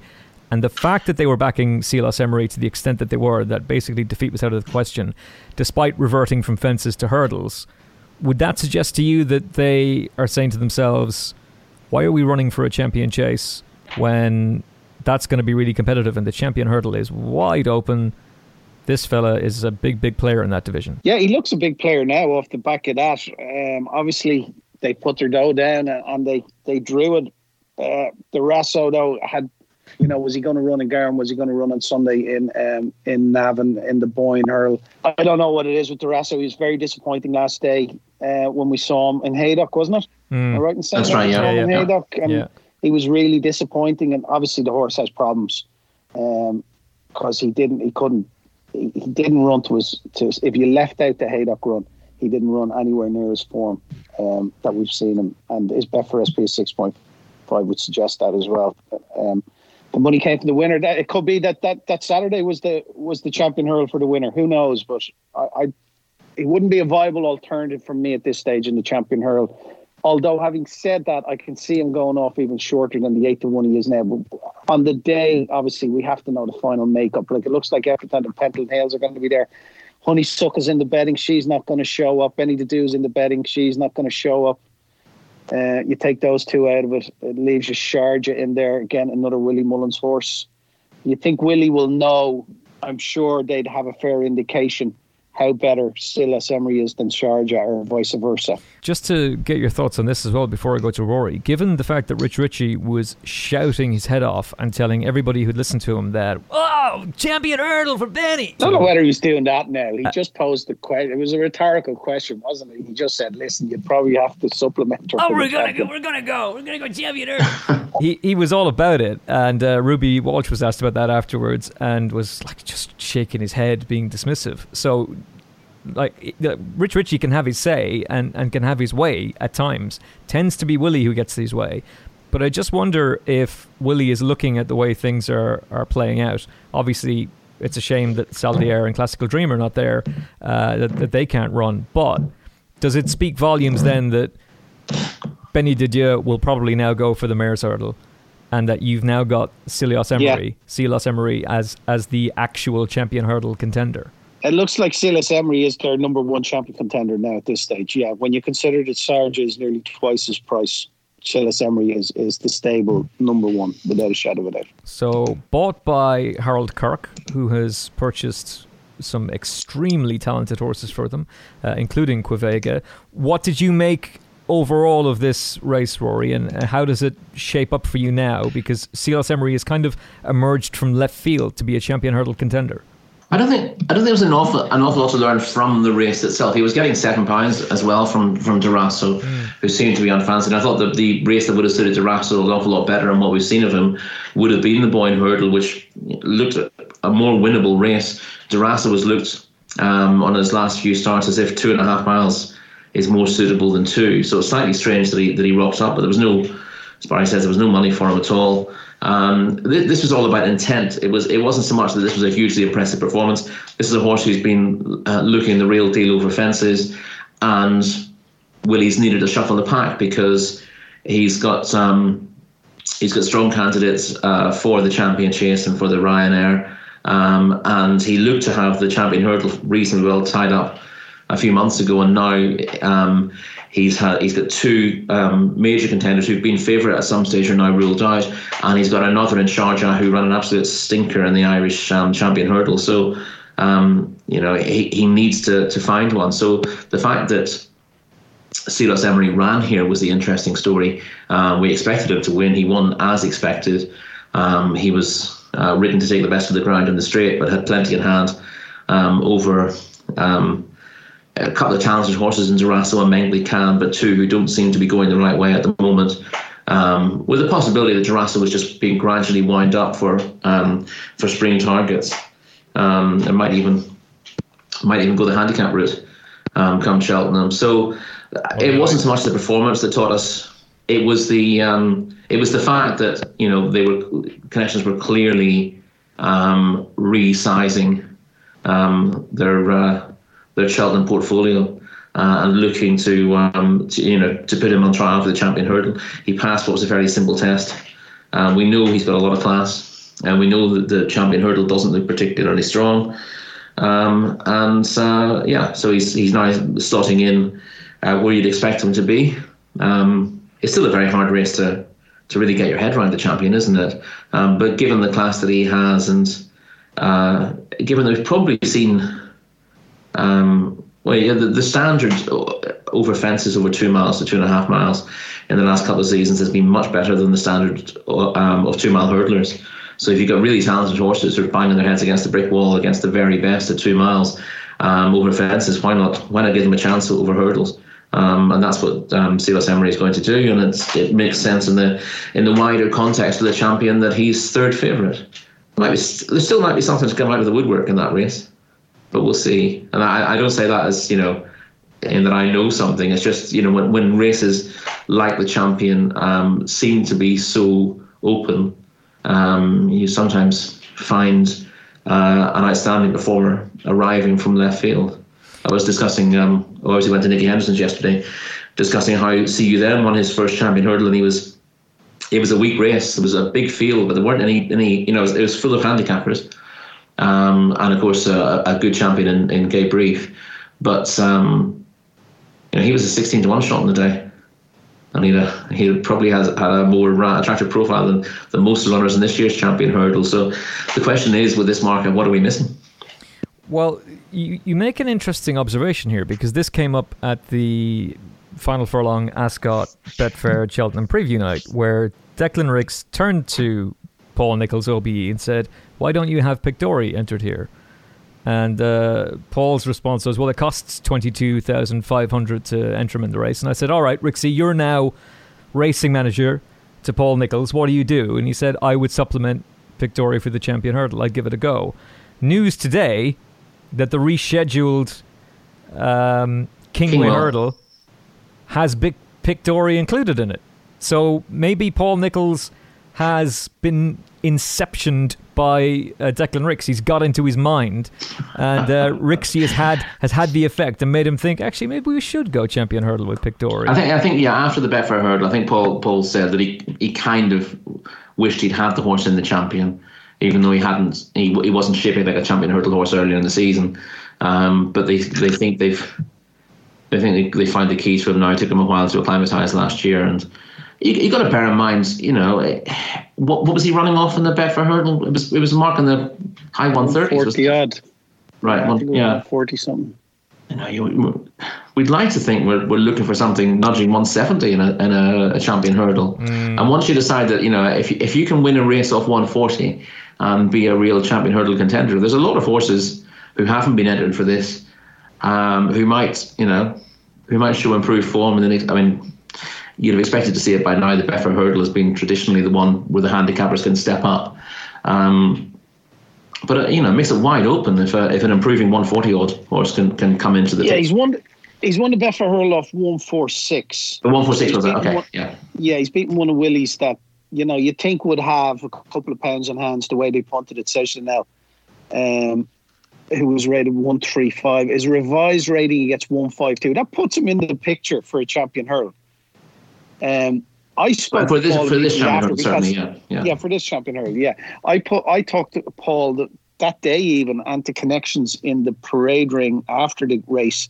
It's not the money that's stopping uh, Johnny de la Hey from from supplementing. He's not short of it. Uh, no, he's not short of it, and especially after winning the the, the what eighty odd grand, eighty or ninety grand that you get for winning the Betfair Hurl. So they could spin that up. I think he's not. He's a, a, an owner that's not madly in love with Cheltenham. Believe it yes. or not.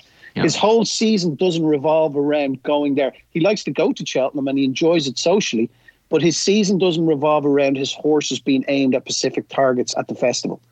And that's interesting and he, do, he does extremely well at like the, the graded races at the metropolitan tracks, Ascot and Sandown. Um, yeah, and, and Newbury, he, he has watched the good races there. Yeah.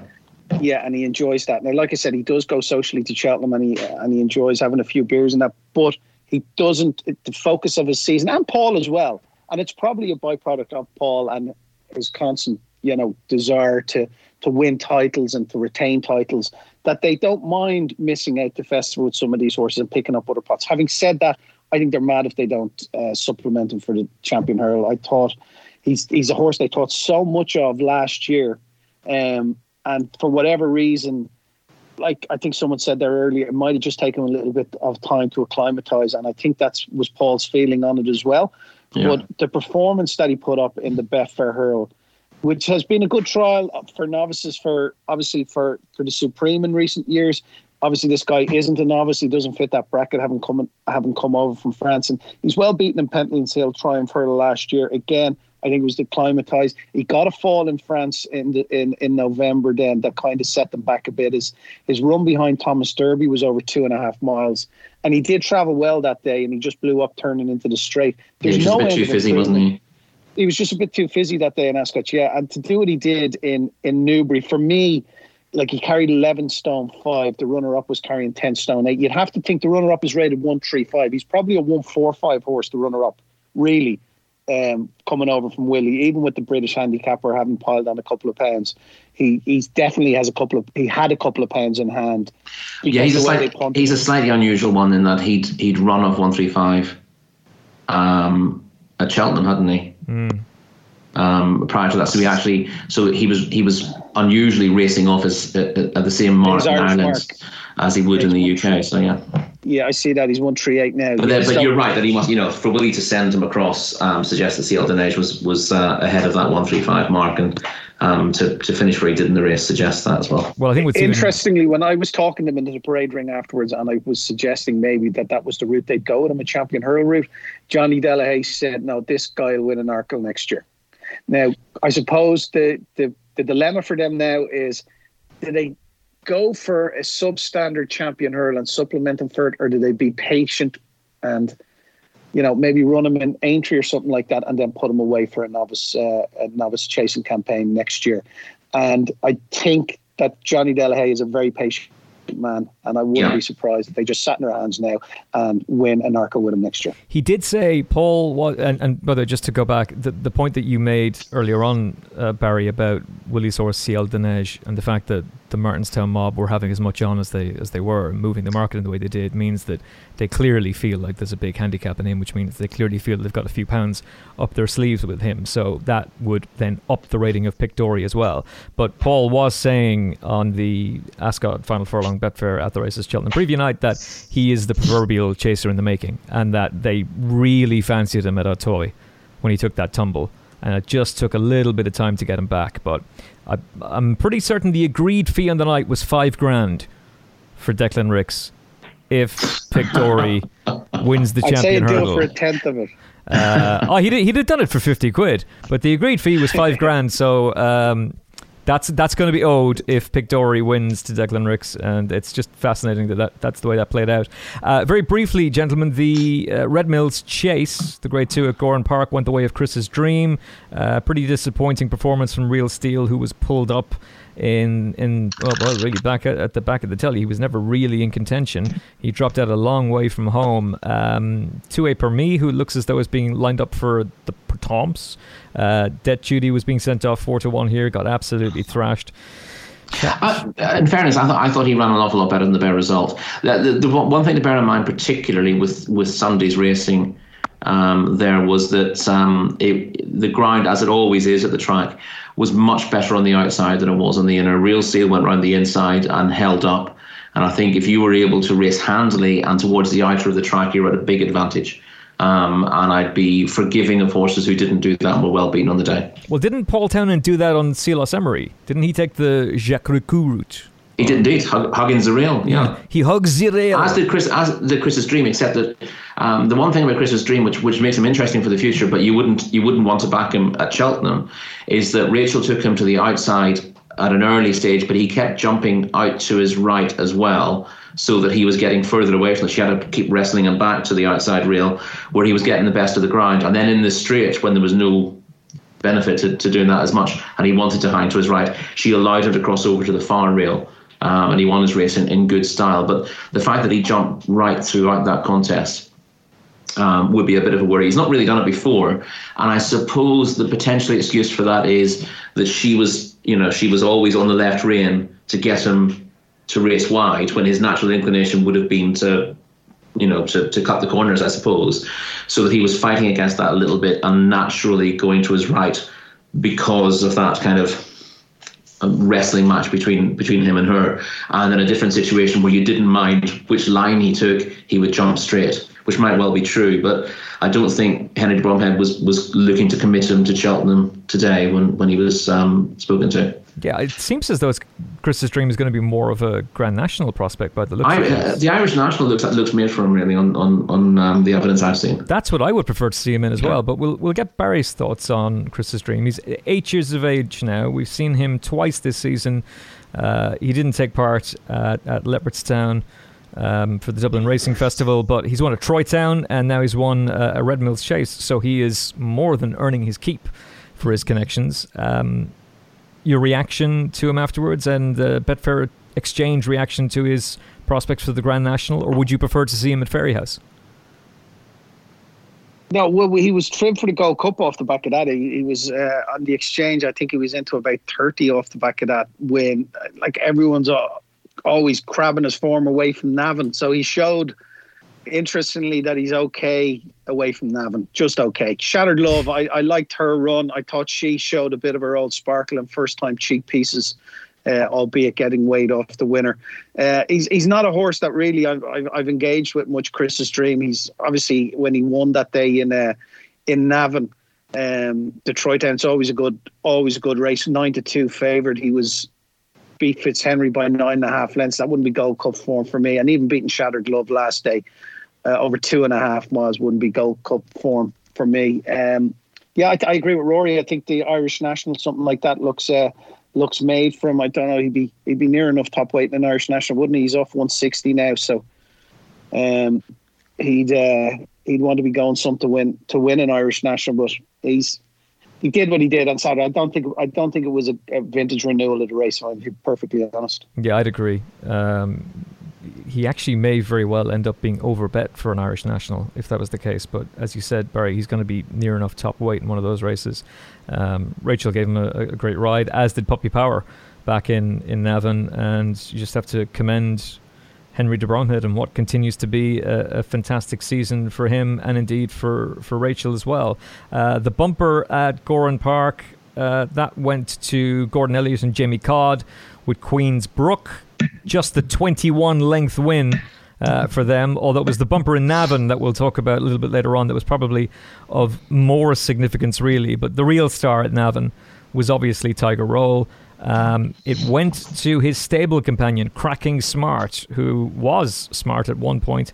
Davy Russell steering him into the winner's enclosure by four lengths. Penhill back in second by four. Backusson and Tiger Roll finishing fifth.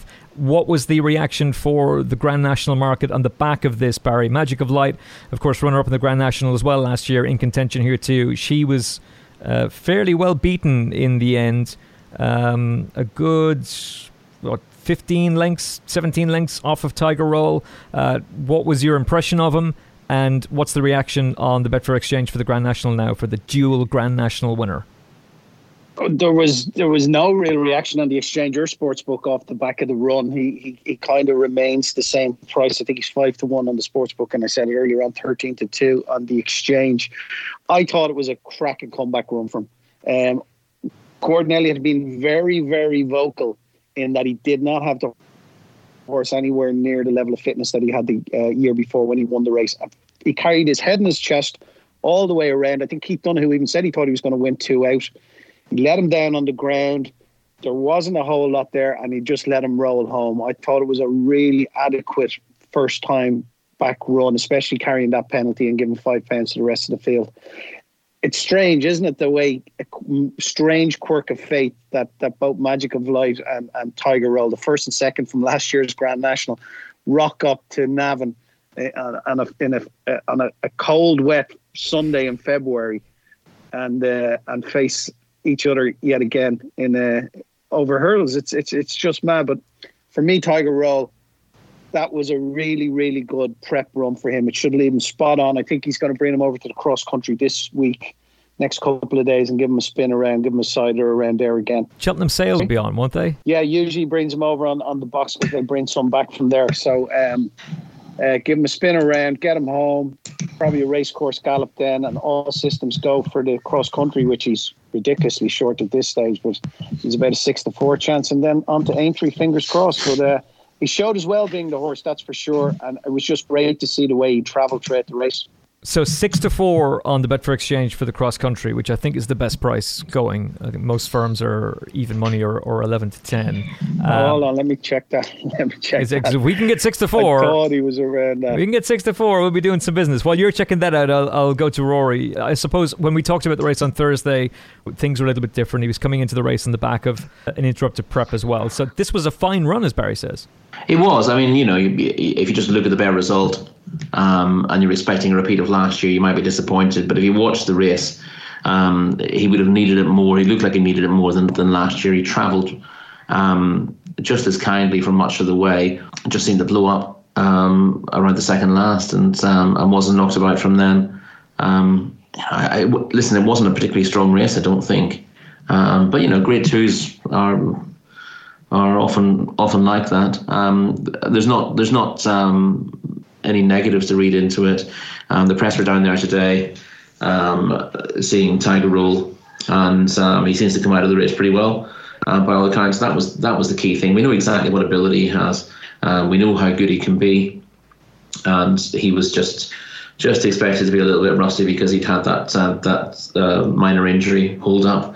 Um, and he did everything you would expect him to do. And of course, the, the most important thing after a race like that is he comes out sound, um, which he appears to have done. So it's all systems go um, with a view to um, to the cross country. Uh, it'd be a bit of a treat to be there to see him school over the fences again. Um, but yeah, if he if that goes without hitch, you know, if there's because sometimes it takes a few days for for a horse uh, to come out of a race like that to to, to until you know he's really okay.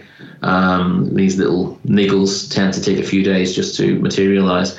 Um, but assuming there's no um, there's no setback there, then um, he looks um, he looks on course for that cross country run and then a return to Aintree. Whether you know you can ha- you can take your own view on, what his chances are in both of those races. Um, on what we saw last year, he's virtually untouchable in cross country. So we saw Easysland come through in uh, November or December. Um, that looks looks impressive, and he's, he's been impressive again in France since. And he's only a youngster; he's only a five year old when we saw him. So, you know, he's an a very very interesting young horse coming through, and now runs in JP's colours. So that you know that might make it tougher than than uh, than last year, but he'd be the bank of the meeting for a lot of people once again, um, given that's a conditions race, and he's shown himself to be a, a class apart in the past. And you know, we'd we'd love to see him take that and head off to Aintree uh, with the dream still alive for the for the uh, third consecutive national. We don't need to be tipping him up for that here. Uh, we don't need to be hyping him up for that here. He is what he is. We all, we all know exactly what to expect of him, and people will decide whether they think he's got too much weight or not. But it's a tremendous story, and he has been since day one, been a great story for racing. He really has, and he's finally been given the green light. Thank you, Eddie. Thanks for listening to the podcast. Thanks for your kind words to Rory after bollocking him for a little bit. and um, thank you, for, thank you for seeing sense. It was a great morning for you, and thank you very much for seeing sense and, and, and confirming him, and giving him the green light for the race. Of course, he has to finish the cross country first of all before he's actually eligible for the Grand National. Uh, that price for the cross country. Oh, no, just to clarify, he, he needs to he needs to line up for the cross country. Um, I just looked at the uh, the conditions for that. Um, it, it doesn't say you've got to finish your race. You've just got to run um, over fences. So if you if you cross the starting line, then that counts. Oh, that's a sigh of relief then for a lot of people. Although yeah. hopefully, if he runs in the, in the cross country, he wins it. Barry, his price yes, on the Betfair Exchange is. Uh, his price two point three, so just a little over five to four at the moment. Seven to two, Easysland. It's bigger price than than elsewhere. To be fair, Easysland's going to be fascinating. He won in France. You can watch that back on the At Races app, as all French racing is exclusive on Sky Sports Racing. And um, I know that the French correspondent Laurent is a huge fan of that horse and will be on the Final Furlong podcast. I know I keep saying this, but he will be on the Final Furlong podcast soon. Very, very tiny word, Rory.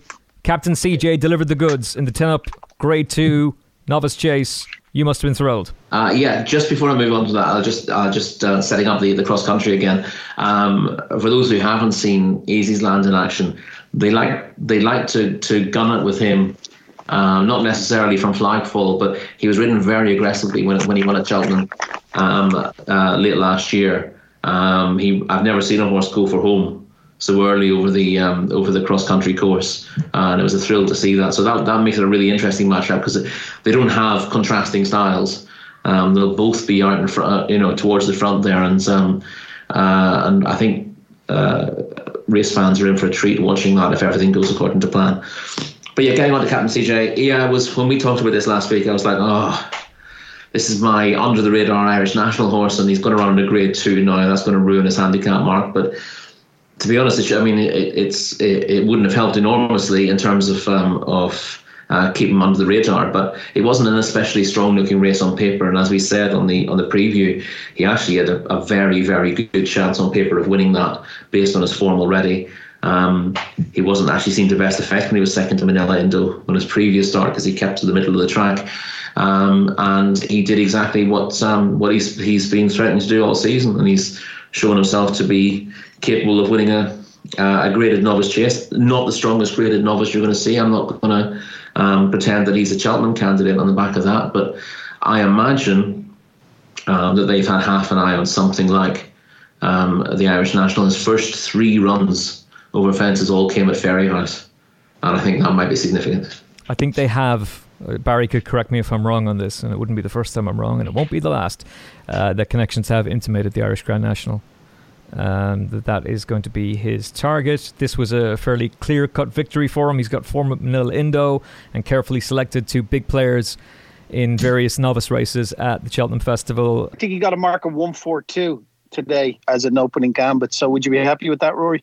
Yes, I think that's I think that's fair. I mean, it's not it, it, you're not throwing in off that kind of mark, but it equates. You know, guarantees you get in the handicap. It equates to a reasonable weight, um, and this whole season's kind of been gradually building up to it. So I'd be um, I'd be happy enough. Um, yeah. the, the issue has always been the price. You know, is, is you, you you got a race that you're looking at at the end of the season, and there's there'll be no anti-post betting on it until the weights come out, and that you know one or two people will have noticed it by then. But say the be. Ballyadam was talked. They'll have heard it on here anyway. Indeed, yeah. oh yeah, I'm not. I'm not the kind of guy who spots a horse that I really like for racing. I'm not going to mention that on the podcast because I'll keep it for myself. That's just uh, not the way to do things. Yeah, one four two. Just to, just to uh, confirm, um, Barry's uh, right. That's his that's his opening mark, and that's that's more than more than reasonable. Jane Mangan had talked about Ballyadam as being a potentially exciting bumper horse, um, possibly a, a, Cheltenham champion bumper type. He'd been entered up. The Storms had wreaked havoc and a few races were cancelled. He was then subsequently written about by, and I'm sorry, I can't remember who it was, but I believe it was uh, a Timeform point to point expert who talked about the sectionals that he clocked and how impressive he was. Sent off long odds on favourite in Navan. I mean, he's not thrashed, but he is beaten on, on debut. He had a lot of ground to make up presumably he's a horse, Barry, that they'll be looking forward to next year. There's still a lot to be excited about. Just because he's been beaten here doesn't preclude him from being from being a Grade One class horse in the future. Yeah, it's it's a strange one, isn't it? I think when Gordon trained the winner of the bumper in um, Gowran on Sunday, he kind of, I think he said to someone, "Oh, we've got a better one than that at home. It runs tomorrow in Ballyadam. And, Whoa. you know, it went off at one to four. Hard to believe. But he did say, actually, he was talking to Gary O'Brien before the race or after uh, I think after one of his horses won on Sunday, and he did say, "Listen, he's a lovely horse. We really like him, but he's got to go out and do it on that ground." Travelled sweet throughout, just couldn't, just didn't get home on the ground. I don't think it, it's amazing because he's been traded at a low of five to one on the exchange. He's traded at a high of around the fifty mark. And there's been all sorts of money done in between. I mean, we've 57 grand, thousand euros matched on the on the champion bumper on the exchange so far, and six grand of that has been matched on Ballyadam. So obviously a horse with a big reputation. Whether he takes the bumper in there or not, I don't know. I didn't read anything and I didn't hear anything about it, but um, I don't know. Do you think Rory they'll take the champion bumper in with him now? It's it's hard to tell. I, I, looked at the betting after that, and he's not. I thought you know there might have been an overreaction to that, and he might have drifted out to, to a biggish price. Um, they don't really have. There's a balancing system for the champion bumper, um, and you'd imagine he he wouldn't get in um, if it was oversubscribed. That's a slight issue, so they might want to run him again. Would you would you run him again this quickly before Cheltenham? That, that wouldn't be, be Gordon's mo. No, it wouldn't that, really. That wouldn't be his mo. He usually leaves it three weeks between runs. Yeah, exactly. So he's basically, you know, he's he'll probably just have to take his chance and either decide that he won't take him to Cheltenham because it comes too quickly after after that reversal, or he'll he'll wait and see if the if the handicapper decides to to allot him a, a generous mark, or indeed the, the race isn't oversubscribed and there's no issue in terms of, of handicapping. It's a very odd system in that um, no one ever looks at, at handicaps, handicap marks in bumpers, but it's the one race of the year where the handicapper has to look at the form and come up with these marks to form a ballot.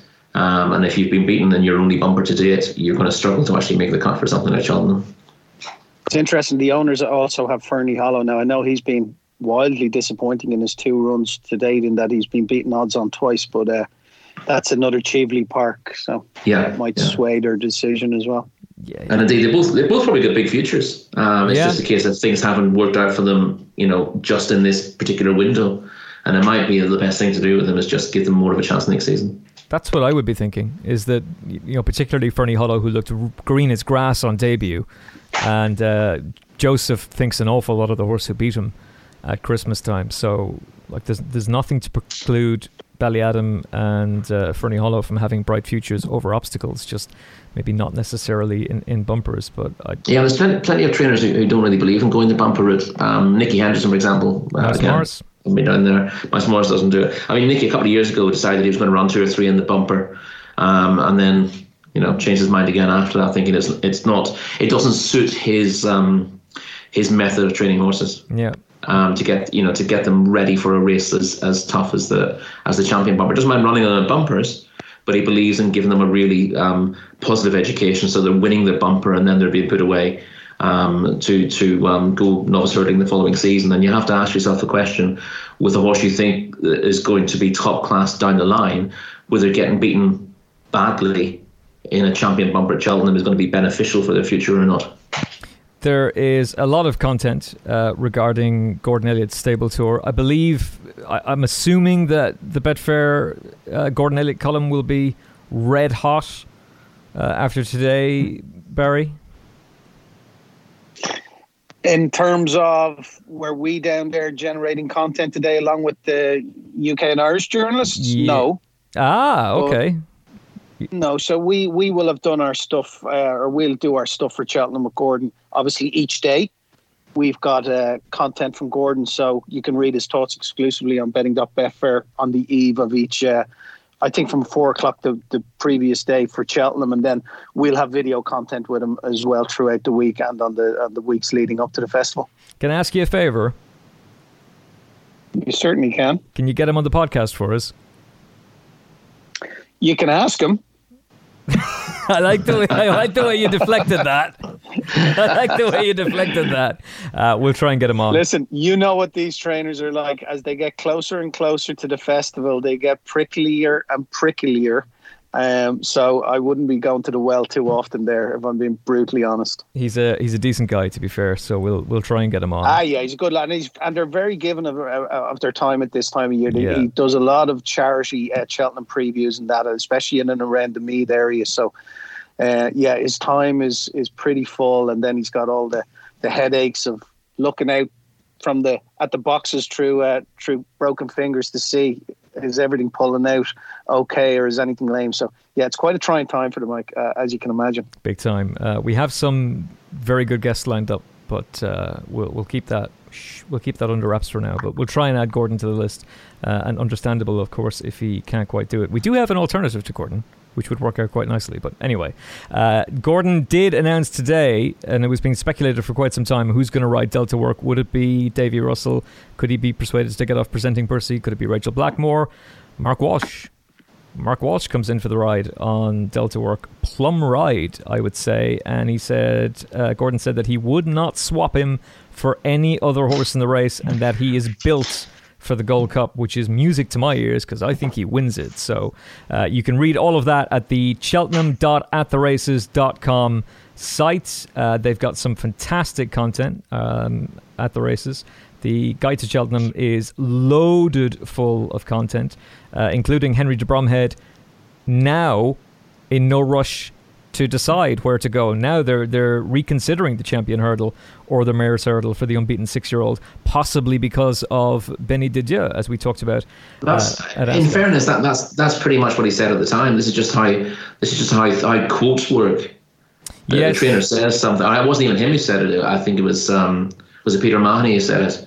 Um, that they were they were um, inclined towards the mayor's hurdle, but he didn't rule anything out. No. Uh, and it didn't come. It didn't come from from owner or trainer specifically. Um, but unfortunately, when when someone says, you know, uh, it's 51-50 in favor, 51-49 in favor of X, then the headline isn't trainer undecided, is it? It's always X is the plan.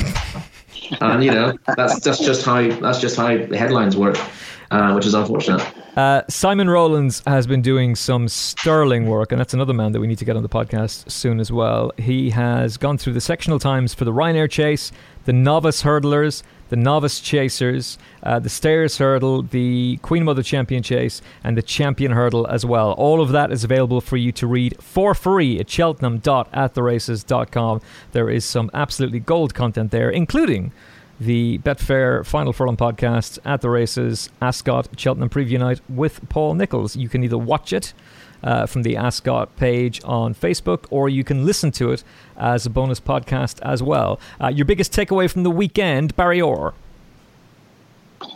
Biggest takeaway from the weekend, uh, I suppose for me it has to be Sporting John. I just I was so impressed with him the way he travelled, the way he jumped out of the ground, especially at the last when he needed a decent leap, and he just spring heeled. Uh, I was just really impressed with how he went about his business and how he carried himself. And he's uh, he's a horse with a very bright future. In fact, I have to say I don't think I've been excited going to a Cheltenham festival ever to see the novice races that we're going to see this year: the Supreme, the Ballymore, and the Albert Bartlett. I think there's some real stars in there, and I think fingers crossed if they all stay sound, we're going to have some very, very good horses to see over the next number of years that will come out of those three races. Well, you've opened the door, so now I have to ask you. Give me the Barry Orr treble, either patent, ah, jeez, no, patent, no, no. treble, or the roll-up accumulator on the Betfair Exchange. Who would you? Who would you, be liking? Ask me, who would you be? ask me on the Monday. On the, mo- on, on the Monday, before all the. Festival. I'm not one for booking stargazing. I have that, I have no. dates to send you, by the way, for the Cheltenham previews. It's uh, day by day previews that we're doing, so uh, brace yourself for those ones, Barry. Uh, Rory, your takeaway from the weekend? Um, Sporting John is very tempting, and has to be said. And, and I'd um, uh, I'd reserve judgment on him until the weekend, but he was impressive. But I'll um, I'll put up Copperhead instead, um, who also impressed in, in in different style. And you can make excuses for one or two behind there, but I thought he ran an, an excellent trial, um, specifically uh, for the three and three quarter miler. I do like Mark Huglin has listened to the podcast since uh, day one, and His uh, his his handle on Twitter used to be Save the Four Miler. yes. yeah. And would you like to tell everybody what his what his handle is now? It's now, it's now Save the Three and Three Quarter Miler. He's Yeah. not just going to. It's not going to just be national hunt chase. No. No, no, no. He's he's uh, he's adapting, adapting or dying. But uh, I think he's he's extremely annoyed about that. Uh, my takeaway is obviously Ramses De Teillee, Ramses De Teillee. He's going to win the potato race. Can't wait for it. We're back with you on Thursday as we preview the weekend's racing. Barry, fantastic to have you back on the show.